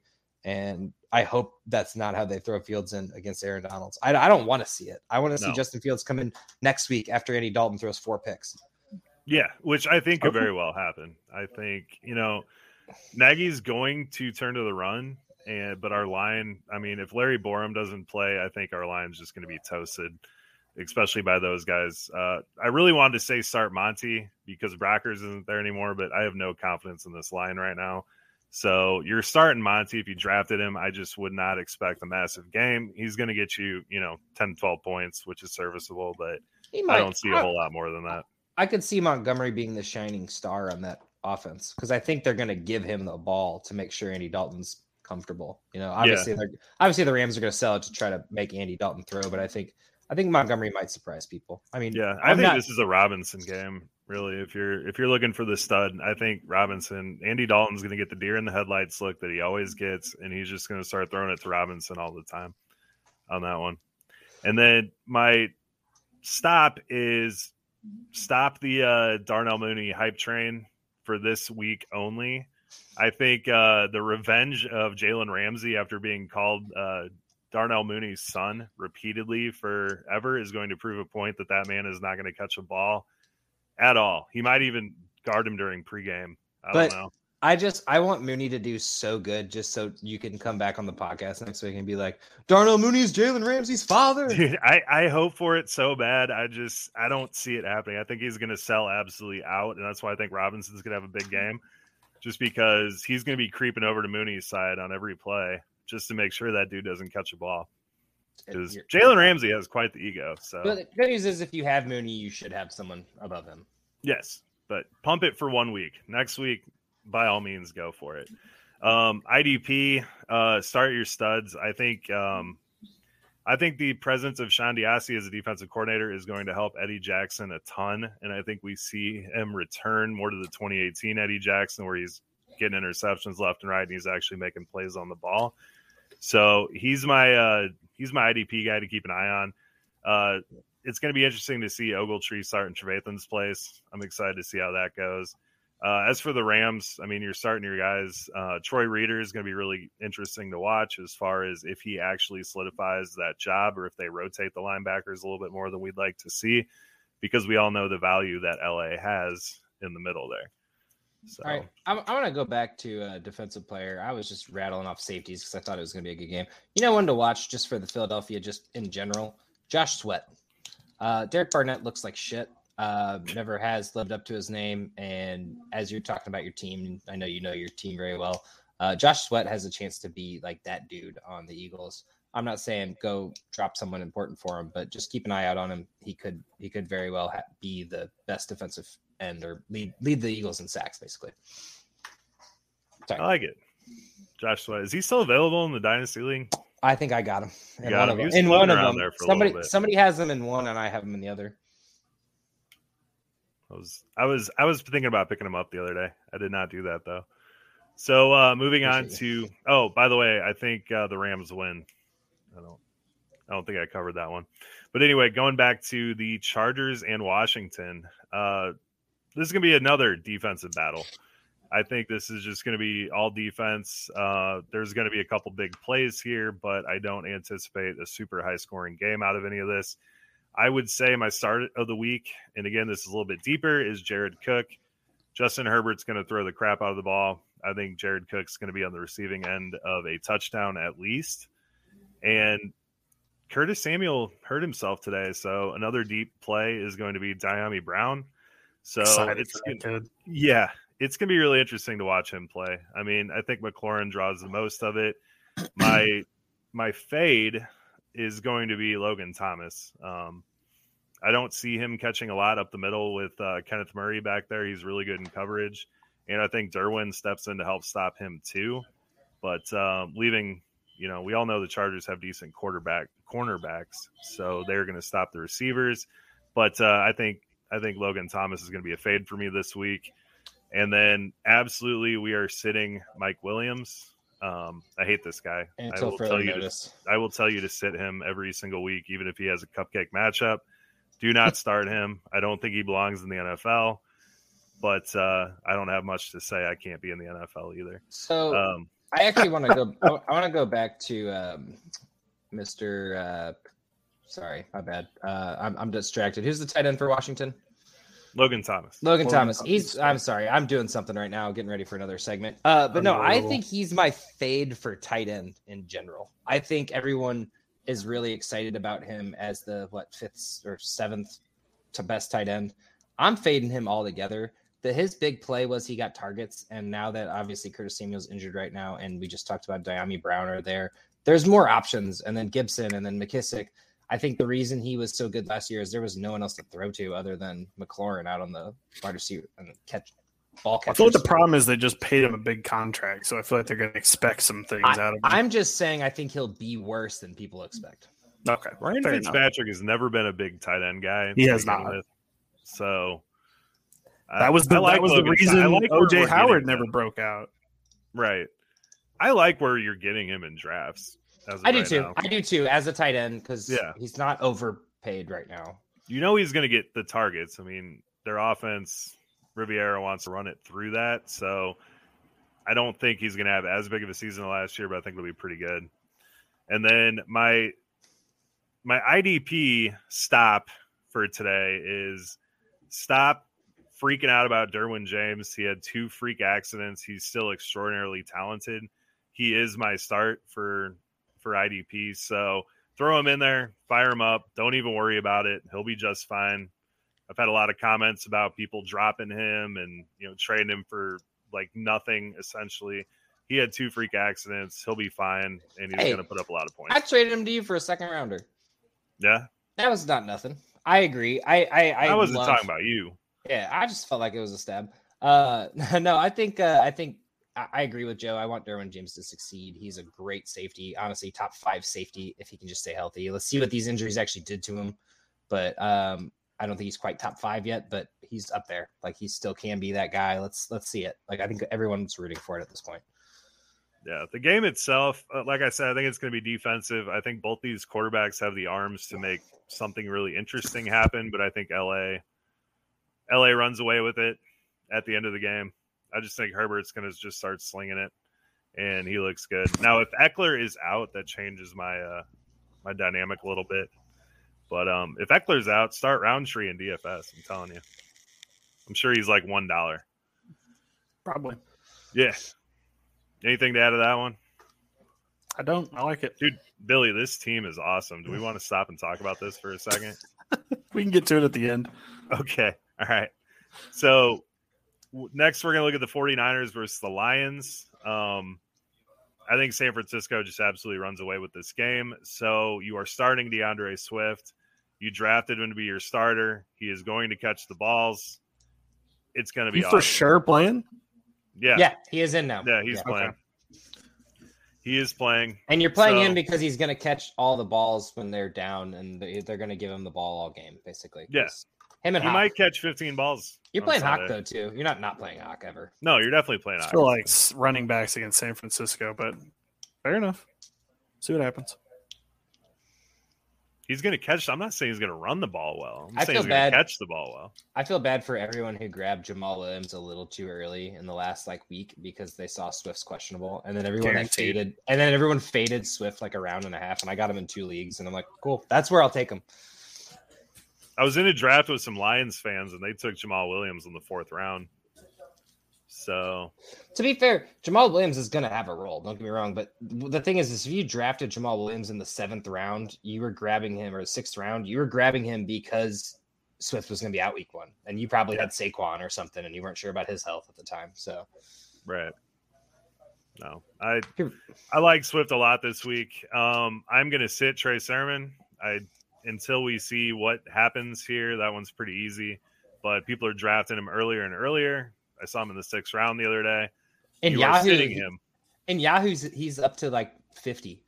Like Yeah, he's ridiculous in Yahoo right now. you if you got him in those leagues, you invested in him. But my advice is to sit him for this week and probably for the next three or four weeks, just until we figure out. I think Mostert's gonna have a big game in this one. Uh, they're just gonna kill the clock with it. When they get down to the goal line, um, I don't know. Wilson's out, right? Wilson's out this week. Mm-hmm. Six Yeah. weeks at least. Yeah, and, and Hasty looked pretty good too. So I think I think they're going to rotate him, but I think Mostert does the most damage in this game. So I would stop that, and then I'm going to stop hating on Quintez Cephus. I don't necessarily do it, but uh, the Sun God is going to catch some stuff. But Quintez Cephus, I think, has the makings of more of a number one wide receiver. He's the bigger guy. He's going to be crossing around the middle. You saw that last year. He's really good at those routes. So I think you need to at least pick him up. Obviously, we're talking deeper leagues at this point, but I would not. point what's up? six percent owned. Yeah, Quintez Cephus. yeah. Point Just- six. I got, I got, I got. We'll get into this in a second. That was before they got rid of Perriman, though. Like, No, no, no. This was today. well, I know, but like the reasoning, I think, is because a lot of people drafted before then. Yeah, Yeah, and people are thought- slow on the uptake there. That's exactly. That makes sense. Uh, my defensive player that I'm keeping an eye on is Arik Armstead. He was awesome across from Nick Bosa, but with Bosa hurt last year, they asked him to be the number one, and he was not that guy. But in a complimentary role, I think he can get back up to where he was getting eight sacks a year. I, I like him. Um, that's a guy that I just picked up recently. So definitely when you're watching the game on Sunday, keep an eye on him. And uh, San Francisco is just going to run away with it. Uh, I'm not super sold on Debo in this game. I think AX is going to have a couple big plays. Kittle is going to have a couple big plays there, but that's I don't anticipate massive games for any of the San Francisco pass catchers, except for if one gets open. I think it's going to be a pretty much a team killing of Detroit.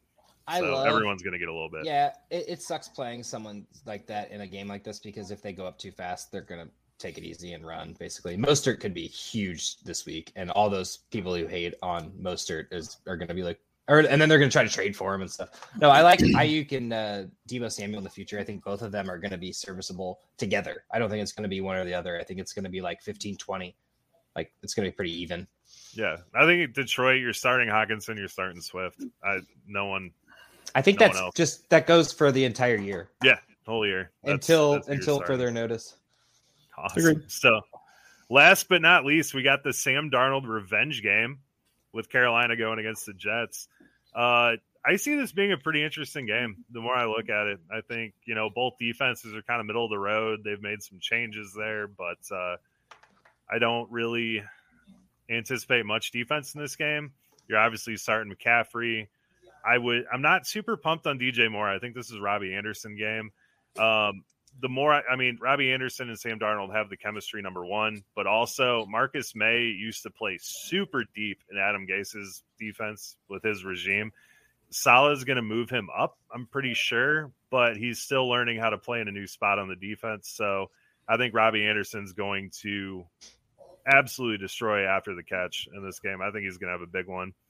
Um, I'm sitting Tyler Kroft. This is a pretty easy one, but a lot of people got all excited out of the preseason game. I, until we see it during the season, I wouldn't put too much stock into that.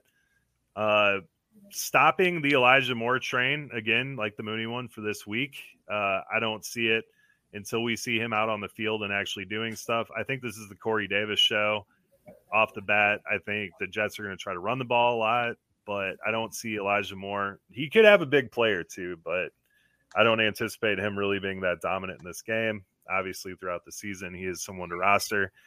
And then my IDP player in this one is CJ Mosley. I think he's going to have his absolute hands full with uh, Christian McCaffrey in this one. And I think the amount of tackles he's going to get is insane. So I like CJ Mosley a lot. Uh, probably the Carolina is going to win it because I don't trust the Rook. No, I mean honestly, either this could be a loss by either team. But you trust Sam Darnold, which is a human dumpster fire. But yes, I think the revenge game goes in his favor. You trust Christian McCaffrey? Let's be honest. Yes. Yeah. Oh, McCaffrey's gonna have such a good day. I, right, I, I like that. That's who you trust here. All right, weapons so, on Carolina are far superior.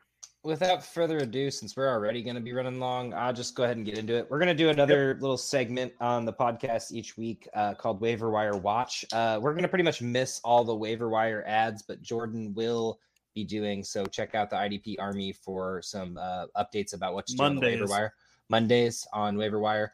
Um, so we're just going to kind of do a thing, and this will probably stay similar next week unless one of these guys pops off and he's on your waiver wire list. But let's say you have, see, my, my example was Swift and he didn't play, and you got someone to throw on your IR and you need to pick someone up. That's this is what this segment's going to be for. If someone goes out, like let's say anyone on your team, say a Curtis Samuel, you're like, ah, well, let me go add someone real quick. Just who knows? Maybe that'd be the guy. We do it every year. Well, I mean, I do it every year. I know I'm pretty sure everybody else does too.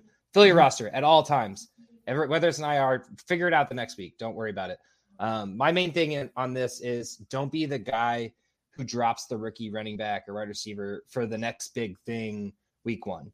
Um, I know we all pretty much said don't start your rookies, uh, other than Najee Harris, maybe Javonte, maybe Trey Sermon, maybe Waddle maybe Devonta Smith, maybe Elijah Moore. You don't you don't want to start any of them, but like pretty much don't start any of your rookies, like unless you have Najee Harris at this point. But I, my my logic on this is is just don't drop like let's say you have Elijah Moore in your team and like Joe said he, he goes out there Darnell Mooney goes out there and doesn't do shit for you week one and you're like okay well I'm dumping him for this running back who took over for let's say Rhamondre Stevenson did better than uh, Damien Harris which uh, by all means go grab Rhamondre Stevenson don't drop someone who's young and could be that Justin Jefferson last year. Because I played the game of Justin Jefferson, Aiyuk, and Rager, and I end up with Rager instead of both of those guys because I couldn't choose. I had Jefferson on my team and I let him go because I'm an idiot. Uh, that's fantasy football for you. But I'm just saying, don't do this. Just week one, don't get overzealous unless there is an injury or there's someone and you have waiver wire one. Don't drop someone important. Drop a like my logic would be like, let's say you have Chuba Hubbard on your team as your fifth running back and you don't own CMC. And CMC goes out there, gets 30 some touches, and Chuba touches the ball two times. Absolutely. Drop Chuba. If you have him as your uh, backup to McCaffrey or handcuffed to McCaffrey, by all means, keep him. You could drop him if you want. I get it. Uh, but like you could go pick up Carlos. I would keep it like Carlos Hyde if he goes out there and gets 10 carries with 15 to James Robinson. You know what I mean? Like something split like that if you wanted to do that. Okay. Anyway, don't drop any of your rookies. Like you drafted them for a reason. It's week one. Everyone panics week one. Um, and also don't worry about what other people are doing. But the plus minus says if it says 15% of teams dropped this player, that doesn't mean you have to do it because 15% of people dropped Devonta Smith after week one doesn't mean you should do it. Like people just, love to overreact. There are huge overreactions. Overreact. I love and those I, guys that drop the rookies after week one. Those are my favorites. You just I, scoop them up. It's it's week one and they're a rookie, and some of these guys like last year didn't even have training camp or preseason, so they didn't really have the chance to like go out there. But just you know, grab yourself a speculative ad if you have an injury is my thing. Don't drop your people for no for a guy who might like because someone's gonna go out there and drop someone for a like has been Carlos Hyde. No offense to Carlos Hyde, but like Le'Veon Bell. Le- let's say let's say Le'Veon Bell goes out there and rips off a 70 yard drive. Someone's gonna drop like Jaylen Waddle for Le'Veon Bell, and you're gonna see it and you're gonna laugh. Don't be that guy. You don't want to be that guy. Anyway, so back to the whole speculative ad thing. Grab someone um, if you can stash someone in your IR, need to pick up a last minute player. Um, my logic, like I said, was Swift, but uh, here's some people with some pretty low ADPs on all positions. And stop me if anyone gets interesting here. Um, all the rookie quarterbacks pretty much are pretty low, other than Trevor Lawrence. Justin Fields is the second highest at 51. Mac Jones at 22. Trey Lance at 32. Um, all three of them are speculative ads, in my opinion. I think um, Mac Jones needs to be rostered after this week. Yeah, Yeah. and I, I mean Trey Lance as well, especially if you have uh Patrick Mahomes or Lamar Jackson or someone who doesn't have a buy till later in the year, like got a week 13 buy. You don't need them until then. Like and if you're in my league, Trey Lance is not available. I promise. Same. well, I feel like I thought Trey Lance and I, I so Fields is only at 50, which I thought was surprising, which we pretty much all know he's going to start eventually. Trey Lance being at 30 was still pretty surprising. And then Mac Yeah. Jones, with all the news coming out, I assume people would get him more, but um, a couple non-rookie quarterbacks that are super low that should be could be speculative ads. Uh, I talked about him, Carson Wentz. Uh, I get it if you don't want to. Seven percent owned. So just saying there are quarterbacks out there. So don't panic if you have an injury or if your guy sucks. Uh, Daniel Jones, don't even like him, but he's gonna have to throw the ball all year. So whether this is his breakout year or not, he's owned twelve percent of leagues. So a lot of people don't think so. Um, back to running backs. Um, Tony Jones, the ipso facto running back we talked about earlier, nine percent owned. Go grab him if you have a spot open and you don't have Get anything good there. I don't know why. He's better than probably your fifth running back. Yes. Um, I dropped him for I dropped Philip Lindsay for him, and I'm not really happy about that because I really like Philip Lindsay, but I don't trust Houston. Anyway, uh, Kenneth Gainwell, name to watch uh, for the Eagles, four percent owned, uh, super low. He looked great in Memphis two years ago. He took the year off for COVID. Uh, could be the new running back for the Eagles. I would hate to say that, but I love Miles Sanders. If you're a Miles Sanders, Sanders owner, think about him because that would suck if you lost your guy. Uh, Damien Williams for Chicago. He is the number two in Chicago, and Tarik Cohen's out for six weeks. At least. Is he? Yeah, so he's pup list. Um, so yeah, uh, Damien Williams could be one. Seven percent owned. Uh, Rhamondre Stevenson, we talked about him a little bit earlier. Twenty percent owned. I don't know why he's not drafted in all leagues right now. We haven't really seen it from Damien Harris yet. I know he's the guy there, but this is a chance. Fantasy football, like you grab the backups. And then Carlos Hyde, I talked about a bit too. Actually, only fifteen percent owned. So I would guys- throw I would throw Wayne Gallman in there for Atlanta. Um, it- what if Mike Wayne Davis goes Gallman's- out? Who else is I- it going to be? Like Latavius Murray. he's not there yet. like okay, you want you want to project somebody who's not even on the team? Nah, I'm just kidding. I just don't think Wayne Gallman's good. I get it though. Yeah. I mean, I'm I not saying he's. g- It's opportunity, right? That's what we're here for. that is what we're here for. That's I'm what the sorry. point of waiver wire is: is to monitor opportunity. Mike Davis is 30 freaking years old, which you know seems old as hell, but I mean that's how old we are. But that's beside the point. Well, the Bears Wayne- didn't use Mike Davis for three years, so That's true. Just wasted. Just fresh wasted him. legs. Fresh Yeah. legs. Legs. If, you, have All right. seen his legs, those things are thick. Two Those Cs. are thick, fresh legs, man. thick legs. Two big Cs. It's like going to the grocery store and buy one of those rotisserie chickens. That always got mm-hmm. the. One of the big ones, hormone. too. Yeah, real unhealthy, but man, Oh yeah, they taste thighs. good though. thick thighs. All right, Josh. All right. Sorry. Anyway, there are plenty more. I just these are just some some of the ones I spot I'm spotlighting right now because these guys might be big names in the in the future. Um, so wide receiver Terrace Marshall, Rashod Bateman, Dyami Brown, Rondale Moore, um, and Amon-Ra St. Brown, all rookies, uh, all owned 20% or less. Dyami Brown is owned 1%. That's crazy. And this is before the Curtis Samuel injury, albeit, but he's still the third wide receiver on Washington. Like, I guess everyone thinks Logan Thomas is the second. Uh, but anyway, Bateman's at 8%, Terrace Marshall and Rondale Moore is 20%. And then Amon Ra is actually only 12%. Bateman's a smart guy to pick up, put in your IR spot. By Yes. the way, if you've got a spot ready for that. Exactly. Um, and then I, I love Bateman. I love Terrace Marshall as well. And I, I maybe more for dynasty purposes because he's going to probably get overshadowed by DJ Moore and Robbie Anderson on Carolina. Um, these are just names to to watch out for. Tyrell Williams is actually only owned in 35% of leagues. I'm not super It's wide receiver one, possibly. I was gonna say I'm not super excited about him. He looked really good on the Raiders uh, two years ago, but then got injured and hasn't looked good since. So Hey, it's all about opportunity. it's about opportunity. So like these are these are speculative ads. These are people that are probably better than your last player on your bench. You if you have a backup kicker or a backup defense, go ahead and drop him for these guys. It's not worth it. I promise you. Um, and then Quintez Cephus, uh, that's more of a name to watch in the future. Like we said earlier, only 0.6% owned. Uh, that that guy might. Nobody knows who the Detroit number one wide receiver is right now, and it could be any of those guys. And it could. I don't think Detroit knows who Detroit's number I one think so either. receiver is. I don't They knew either. it wasn't Perriman apparently. No, I'm shocked, but he really hasn't looked good his entire career. Hey man, if they believe in Cephus like that, maybe that maybe that's telling. I'm hoping that's the play. But anyway, yeah. Uh, think about Detroit because whether the team's good or not, they're going to have to throw the ball. Some someone's got to catch it eventually. Um, and then Sterling Agreed. Shepard's my last one, 23% owned. Um, Slayton's got some injuries. They're saying Toney will have a role, but I don't know why everyone hates Sterling Shepard so much. I really like I, him I actually. asked this a couple weeks ago. I wondered why everybody hated him so much. I, I I, hate him. Agree. I Josh hates I him, or not Josh. Joe hates him with a I hate passion. him. So, I don't give Yeah. a shit. He's 23% owned, and the Giants suck, and they're going to have to throw the ball a lot. And if there's an injury to any of those guys, he's pretty much, I mean, he's pretty much already a starter. So anyway, tight end. Cole Kmet uh, for the Chicago Bears. Uh, he's owned 23% of leagues, and I know some of y'all have some shitty tight ends on your team because it it do- drops off a cliff after like six. So think about him. Uh, I also got Firkser on there at 14%.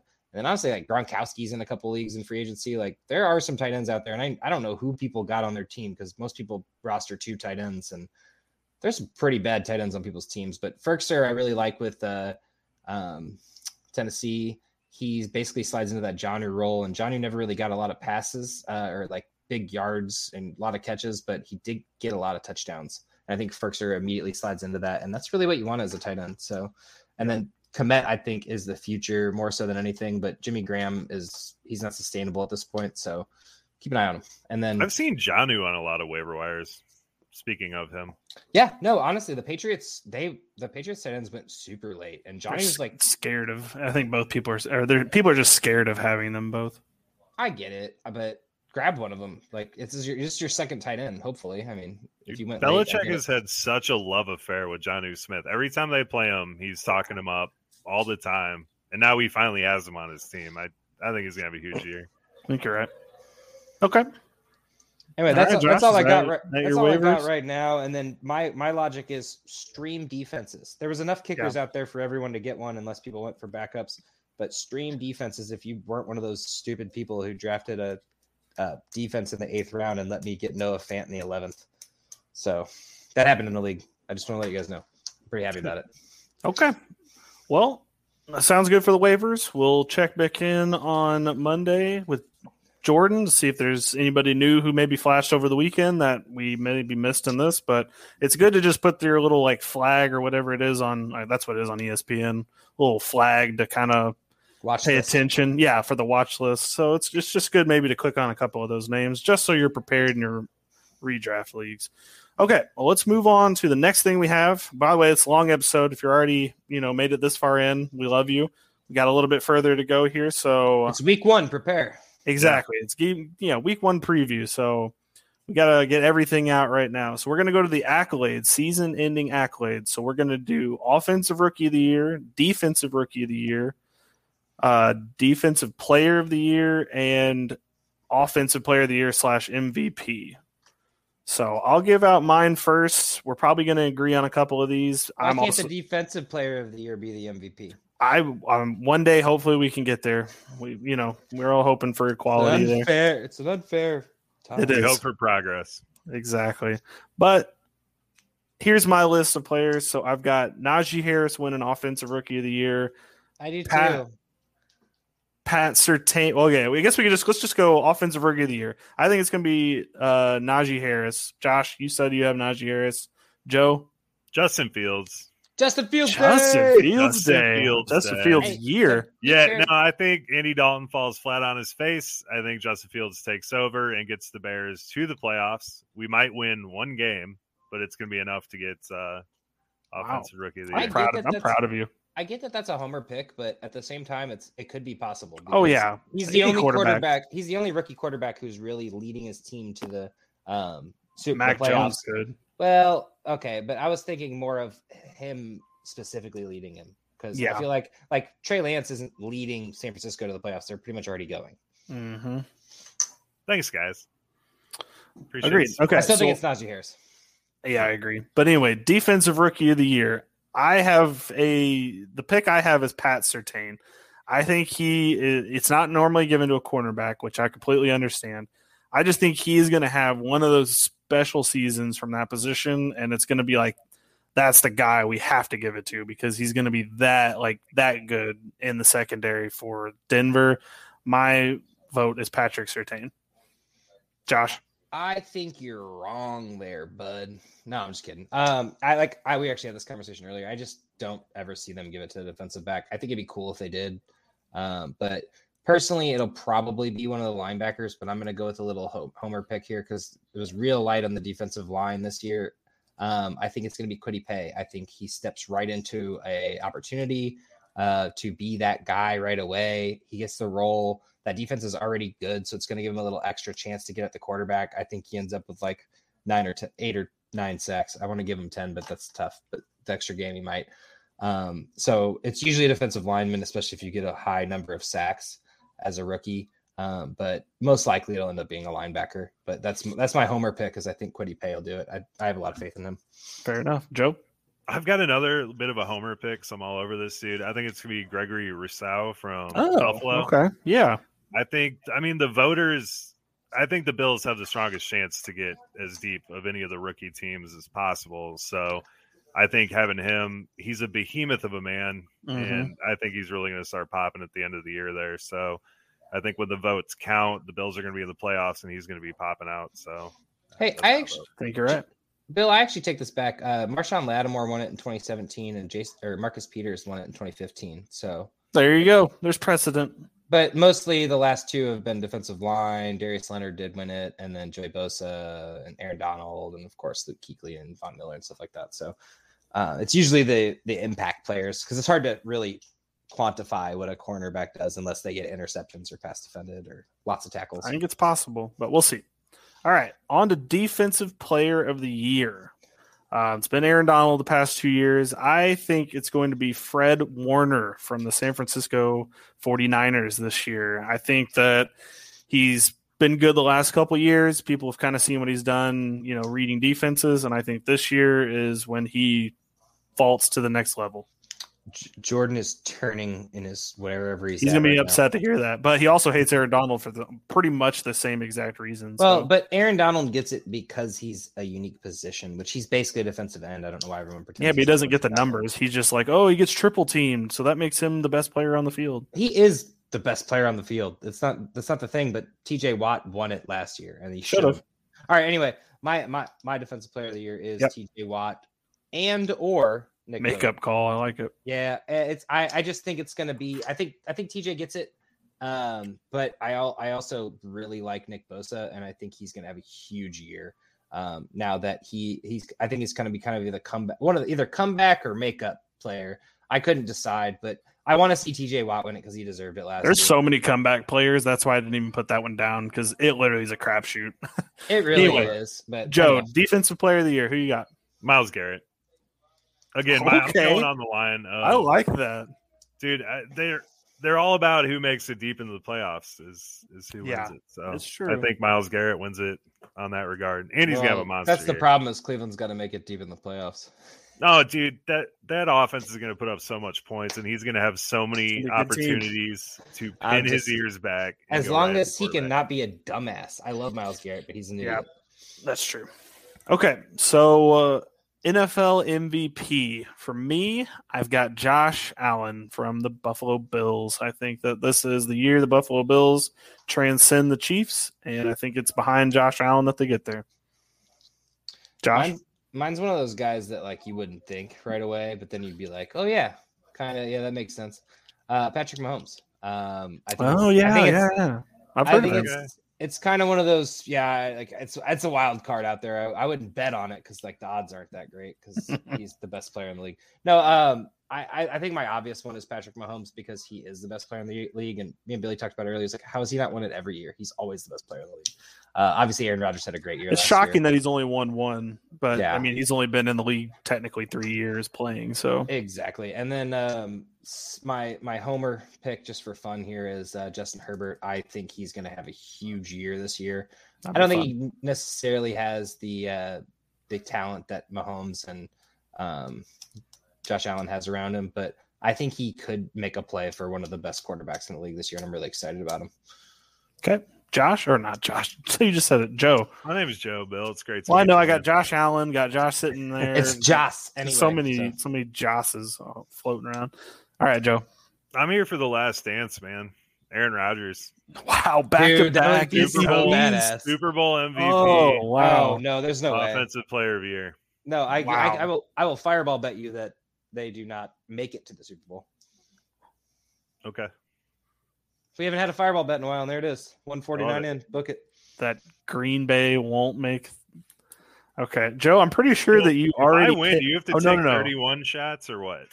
Yeah. that would be funny. But okay, that's who we got. Comeback player of the year. There's too many people. I mean, Dak, Burrow. Like, there's just so many fucking names. Christian McCaffrey, I'm sure, can be on that. Uh, There's too many people that could be that. So we're not gonna guess who that person's going to be. But all right, let's get on to our last segment. Joe, give us a little uh, DFS breakdown, real quick. Welcome to uh, Joe's Corner, the DFS breakdown thing. Um, That's what it's called. The Did not say thing. Did not say thing. thing. All right, so I absolutely love playing DFS. It's my jam. Um, I, I wrote down a couple tips that I would like to share with y'all, and I'm going to start off with you need to understand that most of the people playing DFS are casual fans, like the guys in your home leagues. These are the guys that take Mahomes first overall. They see the big name on the paper, they figure out how to make the numbers work, and that is their lineup. So these guys are going to go out and they're going to enter a bunch of two, three, five dollar tournaments with all the stock guys that they should be putting in 50 50s and stuff, but they are going to enter them into tournaments. So you really don't have to worry about those guys too much. The guys you have to worry about are the sharks, but you can mitigate the impact of the sharks by becoming a shark. So you need to do the weekly research. You need to look at the start. You start your team on Mondays. You look at matchups, injuries, weather concerns, all that stuff throughout the whole week, and you constantly adjust your lineups on there. I'm not a big guy. I'm not making like 100 different lineups a week, but I'm always changing stuff. You're going to see an injury pop up, be it a cornerback on the other team or the other wide receiver lining up across from someone, and you're going to be able to see value there when you look at the salaries and stuff. Uh, my favorite way to play the tournaments is an 80 20 approach. I always do 80% 50 50s, double ups, that sort of thing, and 20% in tournaments. So a lot of guys just go in and do the tournaments. Um, you're going to lose your money really fast that way, but you need to supplement it. If you do the 50 50s, those are really easy. Those are really easy. All you have to do is beat half the half of the guys in that. So if you're doing your research and you're looking at these different matchups and stuff, it's really easy to win those and supplement it. So once you build your bankroll up, then you start entering more tournaments and eventually you're going to hit one and those pay out pretty good. So do you guys play DFS at all? I used to. I used to. I dabbled at it for a while. I won a lot, and then I just started losing, and I stopped. 'Cause That's you didn't the give me exact advice. same thing happened to me. Exact Did same. you do tournaments more I did head to head more. head to head? I did a little bit of Head-to-head's everything. tough. I did uh like like 10 team and I would do like the big ones and I was winning them too. I was like not big ones, but like, you know, 150 people, everybody puts a dollar in and I'd get like 12 bucks back on that dollar like every time. And then all of a sudden I just lost everything and I don't know what happened and I was like, I'm good. Yeah, it's really easy to to lose everything, and you have to be very careful. So this is gambling. If you have a problem, you need to stop. One Call the eight eight. hotline. I don't know what it off. is, but You probably it. shouldn't be listening to our podcast. If, uh, Yeah, if you have shouldn't be at all. So Billy, with the with the head to head thing, um, did you like do it with people you know, or was No. it? Just did random people on the internet. I'd Did do you like create five, the league? five and ten dollars. What? Did you No, like just- create it? No, it's just a one v one. Yeah, they had those on DraftKings or Yeah, but did you like did you like sign up first and then someone else got matched with you? Yeah, or yeah, because you just Yeah. click on five dollar game and they would just match you with somebody, and then you wouldn't find out their lineup until the game day. Yeah, And so that's that's a mistake that a lot of people do in head to heads. They'll create a head to head matchup and they'll get matched by somebody. A a lot of times these big players that have a ton of money will look through that and they will find the guys sitting there and they will join that league. Um, especially the low dollar ones. I don't even. I don't. I feel like I didn't do that then because I definitely just clicked on a, a, name and got matched with that person. I'm pretty okay. sure I cl- I must have joined a game. Okay, so a little bit different there. But you guys gotta be careful with those head to heads. If you are doing a head to head, join someone else's. Do not start your own. That's something I picked up along the way. But moving along, um, I always start my lineups by looking at the values first. I find the cheap guys. Um, the guys that I think are going to outperform their price. You look at the anomalies in the price and that sort of thing while looking at the matchups, and I, I write those guys down. A lot of times I'll get on DraftKings and I will start my lineup by putting a couple cheap guys in there and seeing how the rest of it can can be built out from there. Um, a lot of really popular tournament plays are stacking at quarterback, a wide receiver, and a tight end, and then finding the guy on the other team that you think will will really go off. It's a great strategy if you really think like this week, I think Arizona and Tennessee is going to be a really high scoring game. So if you can figure out a way to go, I mean, you could do Tannehill and Julio and AJ Brown. You could do all of them, and you're probably not going to have a way to get Hopkins in that lineup. But if you could put the Rondale Moore or an AJ Green and one of those guys happen to go off, and it's a high scoring game, you have a really good opportunity to get in the top 25% of that tournament. So it's definitely something to look at there. Uh, the running back and defense stack is uh, is a really interesting one that it pretty much just guarantees that your team is always generating points in some way. So if you have like this week, I really like the Gus Edwards and Baltimore defense stack. I think they're going to slaughter Las Vegas, and I think the defense is going to put up a lot of points as Derek Carr screws up. But then you turn it around, um, and Gus is going to be running the ball down the throat and killing the clock for the team. So it's really a good way to make sure your team is always scoring points. Another tip that I have is I always play the Thursday through Sunday games, um, but I never have any players for the Thursday night game. People love getting, they love watching their players play. So they're going to join the Thursday through Sunday game. There's going to be a really high ownership percentage on the Thursday night guys.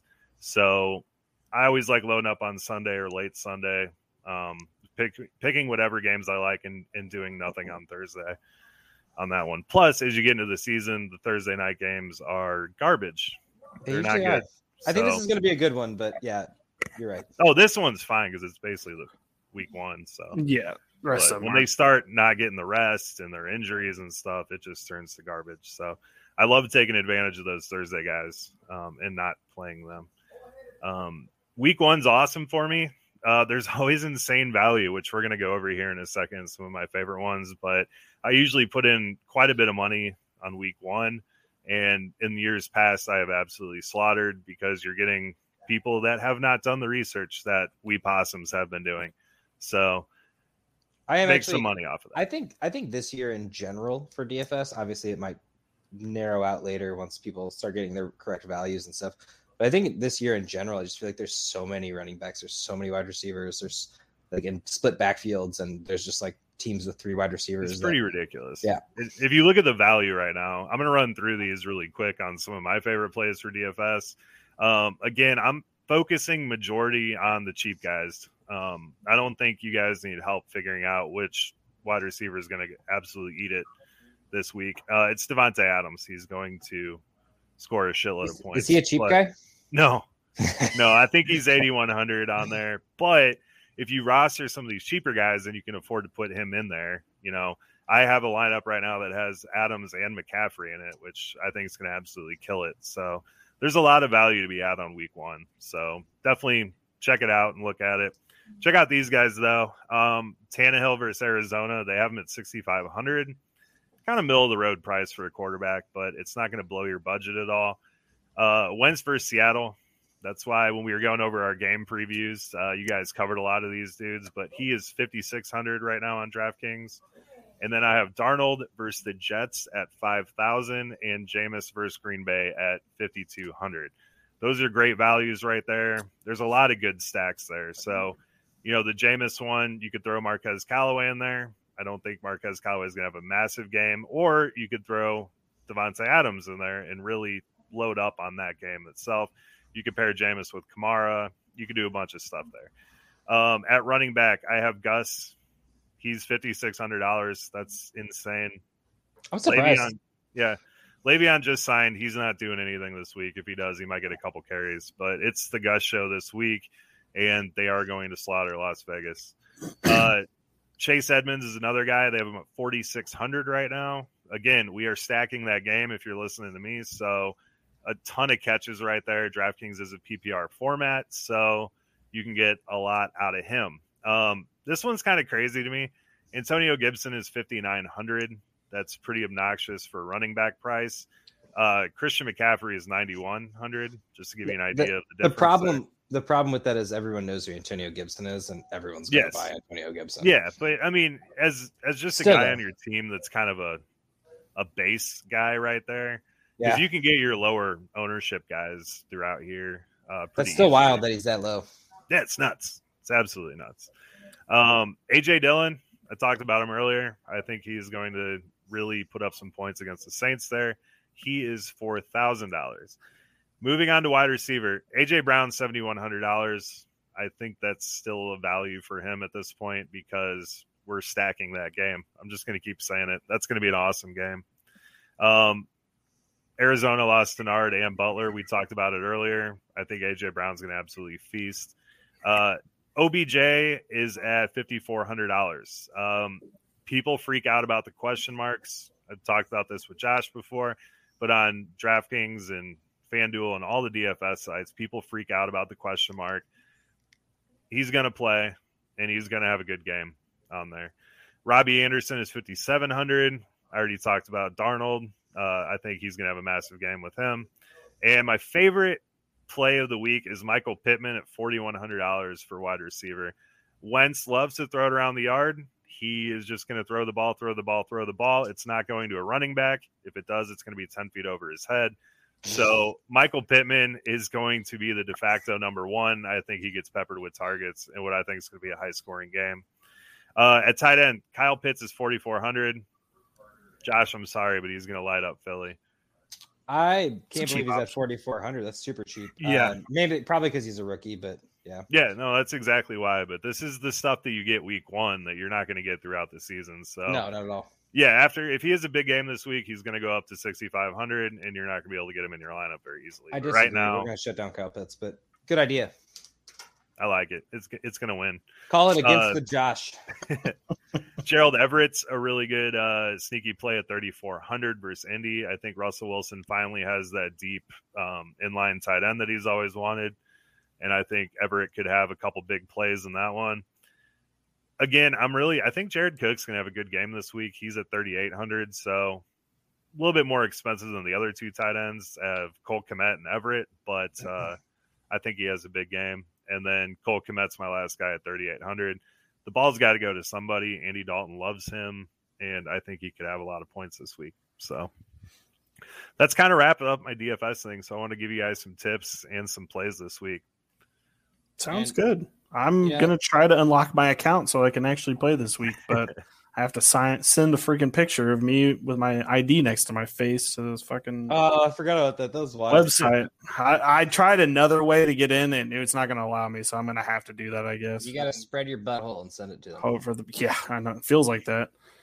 But Uh, try to get in. We, we'll try not to be this long next time, but we just uh, week one. We're all excited, obviously, as you see. We are so excited. We'll tighten it. We, we'll we'll tighten it up a little bit. Maybe we'll do two parts in the future. Who knows? Um, do y'all want to learn how my draft went since we're already here? I mean, we're here, so might as well. why why not keep everybody just a little bit longer? So I went McCaffrey, Justin Jefferson, Austin Ekeler were the first three picks, which is just kind of insane to me. People are already that off of Ekeler that he's fallen that to 24. That's a little wild to me. Uh, Keenan Allen, Gus Edwards, Hockenson, Brandon Aiyuk, uh, Laviska Shenault, and Herbert. Um, then I went Antonio Brown, Jamaal Williams, Corey Davis, Michael Carter, and then I got the 49ers defense. You said this is the How did you man? get Antonio Brown in the 10th round? in a 12 Yeah. man? 120. I know. It's this is this is a for fun league, so a lot of these oh, No, people are like money.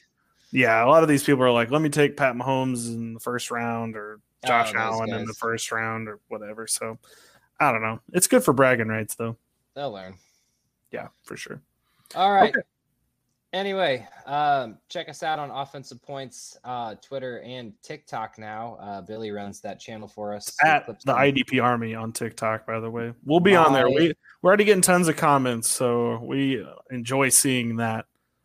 And Joe was a lot younger and less fat. That we were people were really. He's not as balding apparently. Uh, that is bald. Yeah. Uh, that, I I love that comment by the way. I, that is I- great. I don't know who Jay Morgs is, but thank you. We Yeah, needed shout we all needed that. We had it. We enjoyed that thoroughly. for sure. Um, yeah. So please connect with us however you want. We'll do whatever.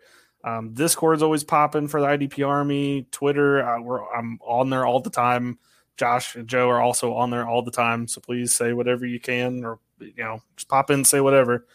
And then uh, yeah, TikTok as well. Apparently that's something. So we're gonna keep that going. We're on the at the IDP Army TikTok. So And Juju, shout us out on TikTok because I love your milk crate challenges. for sure, Joe, get us out of here.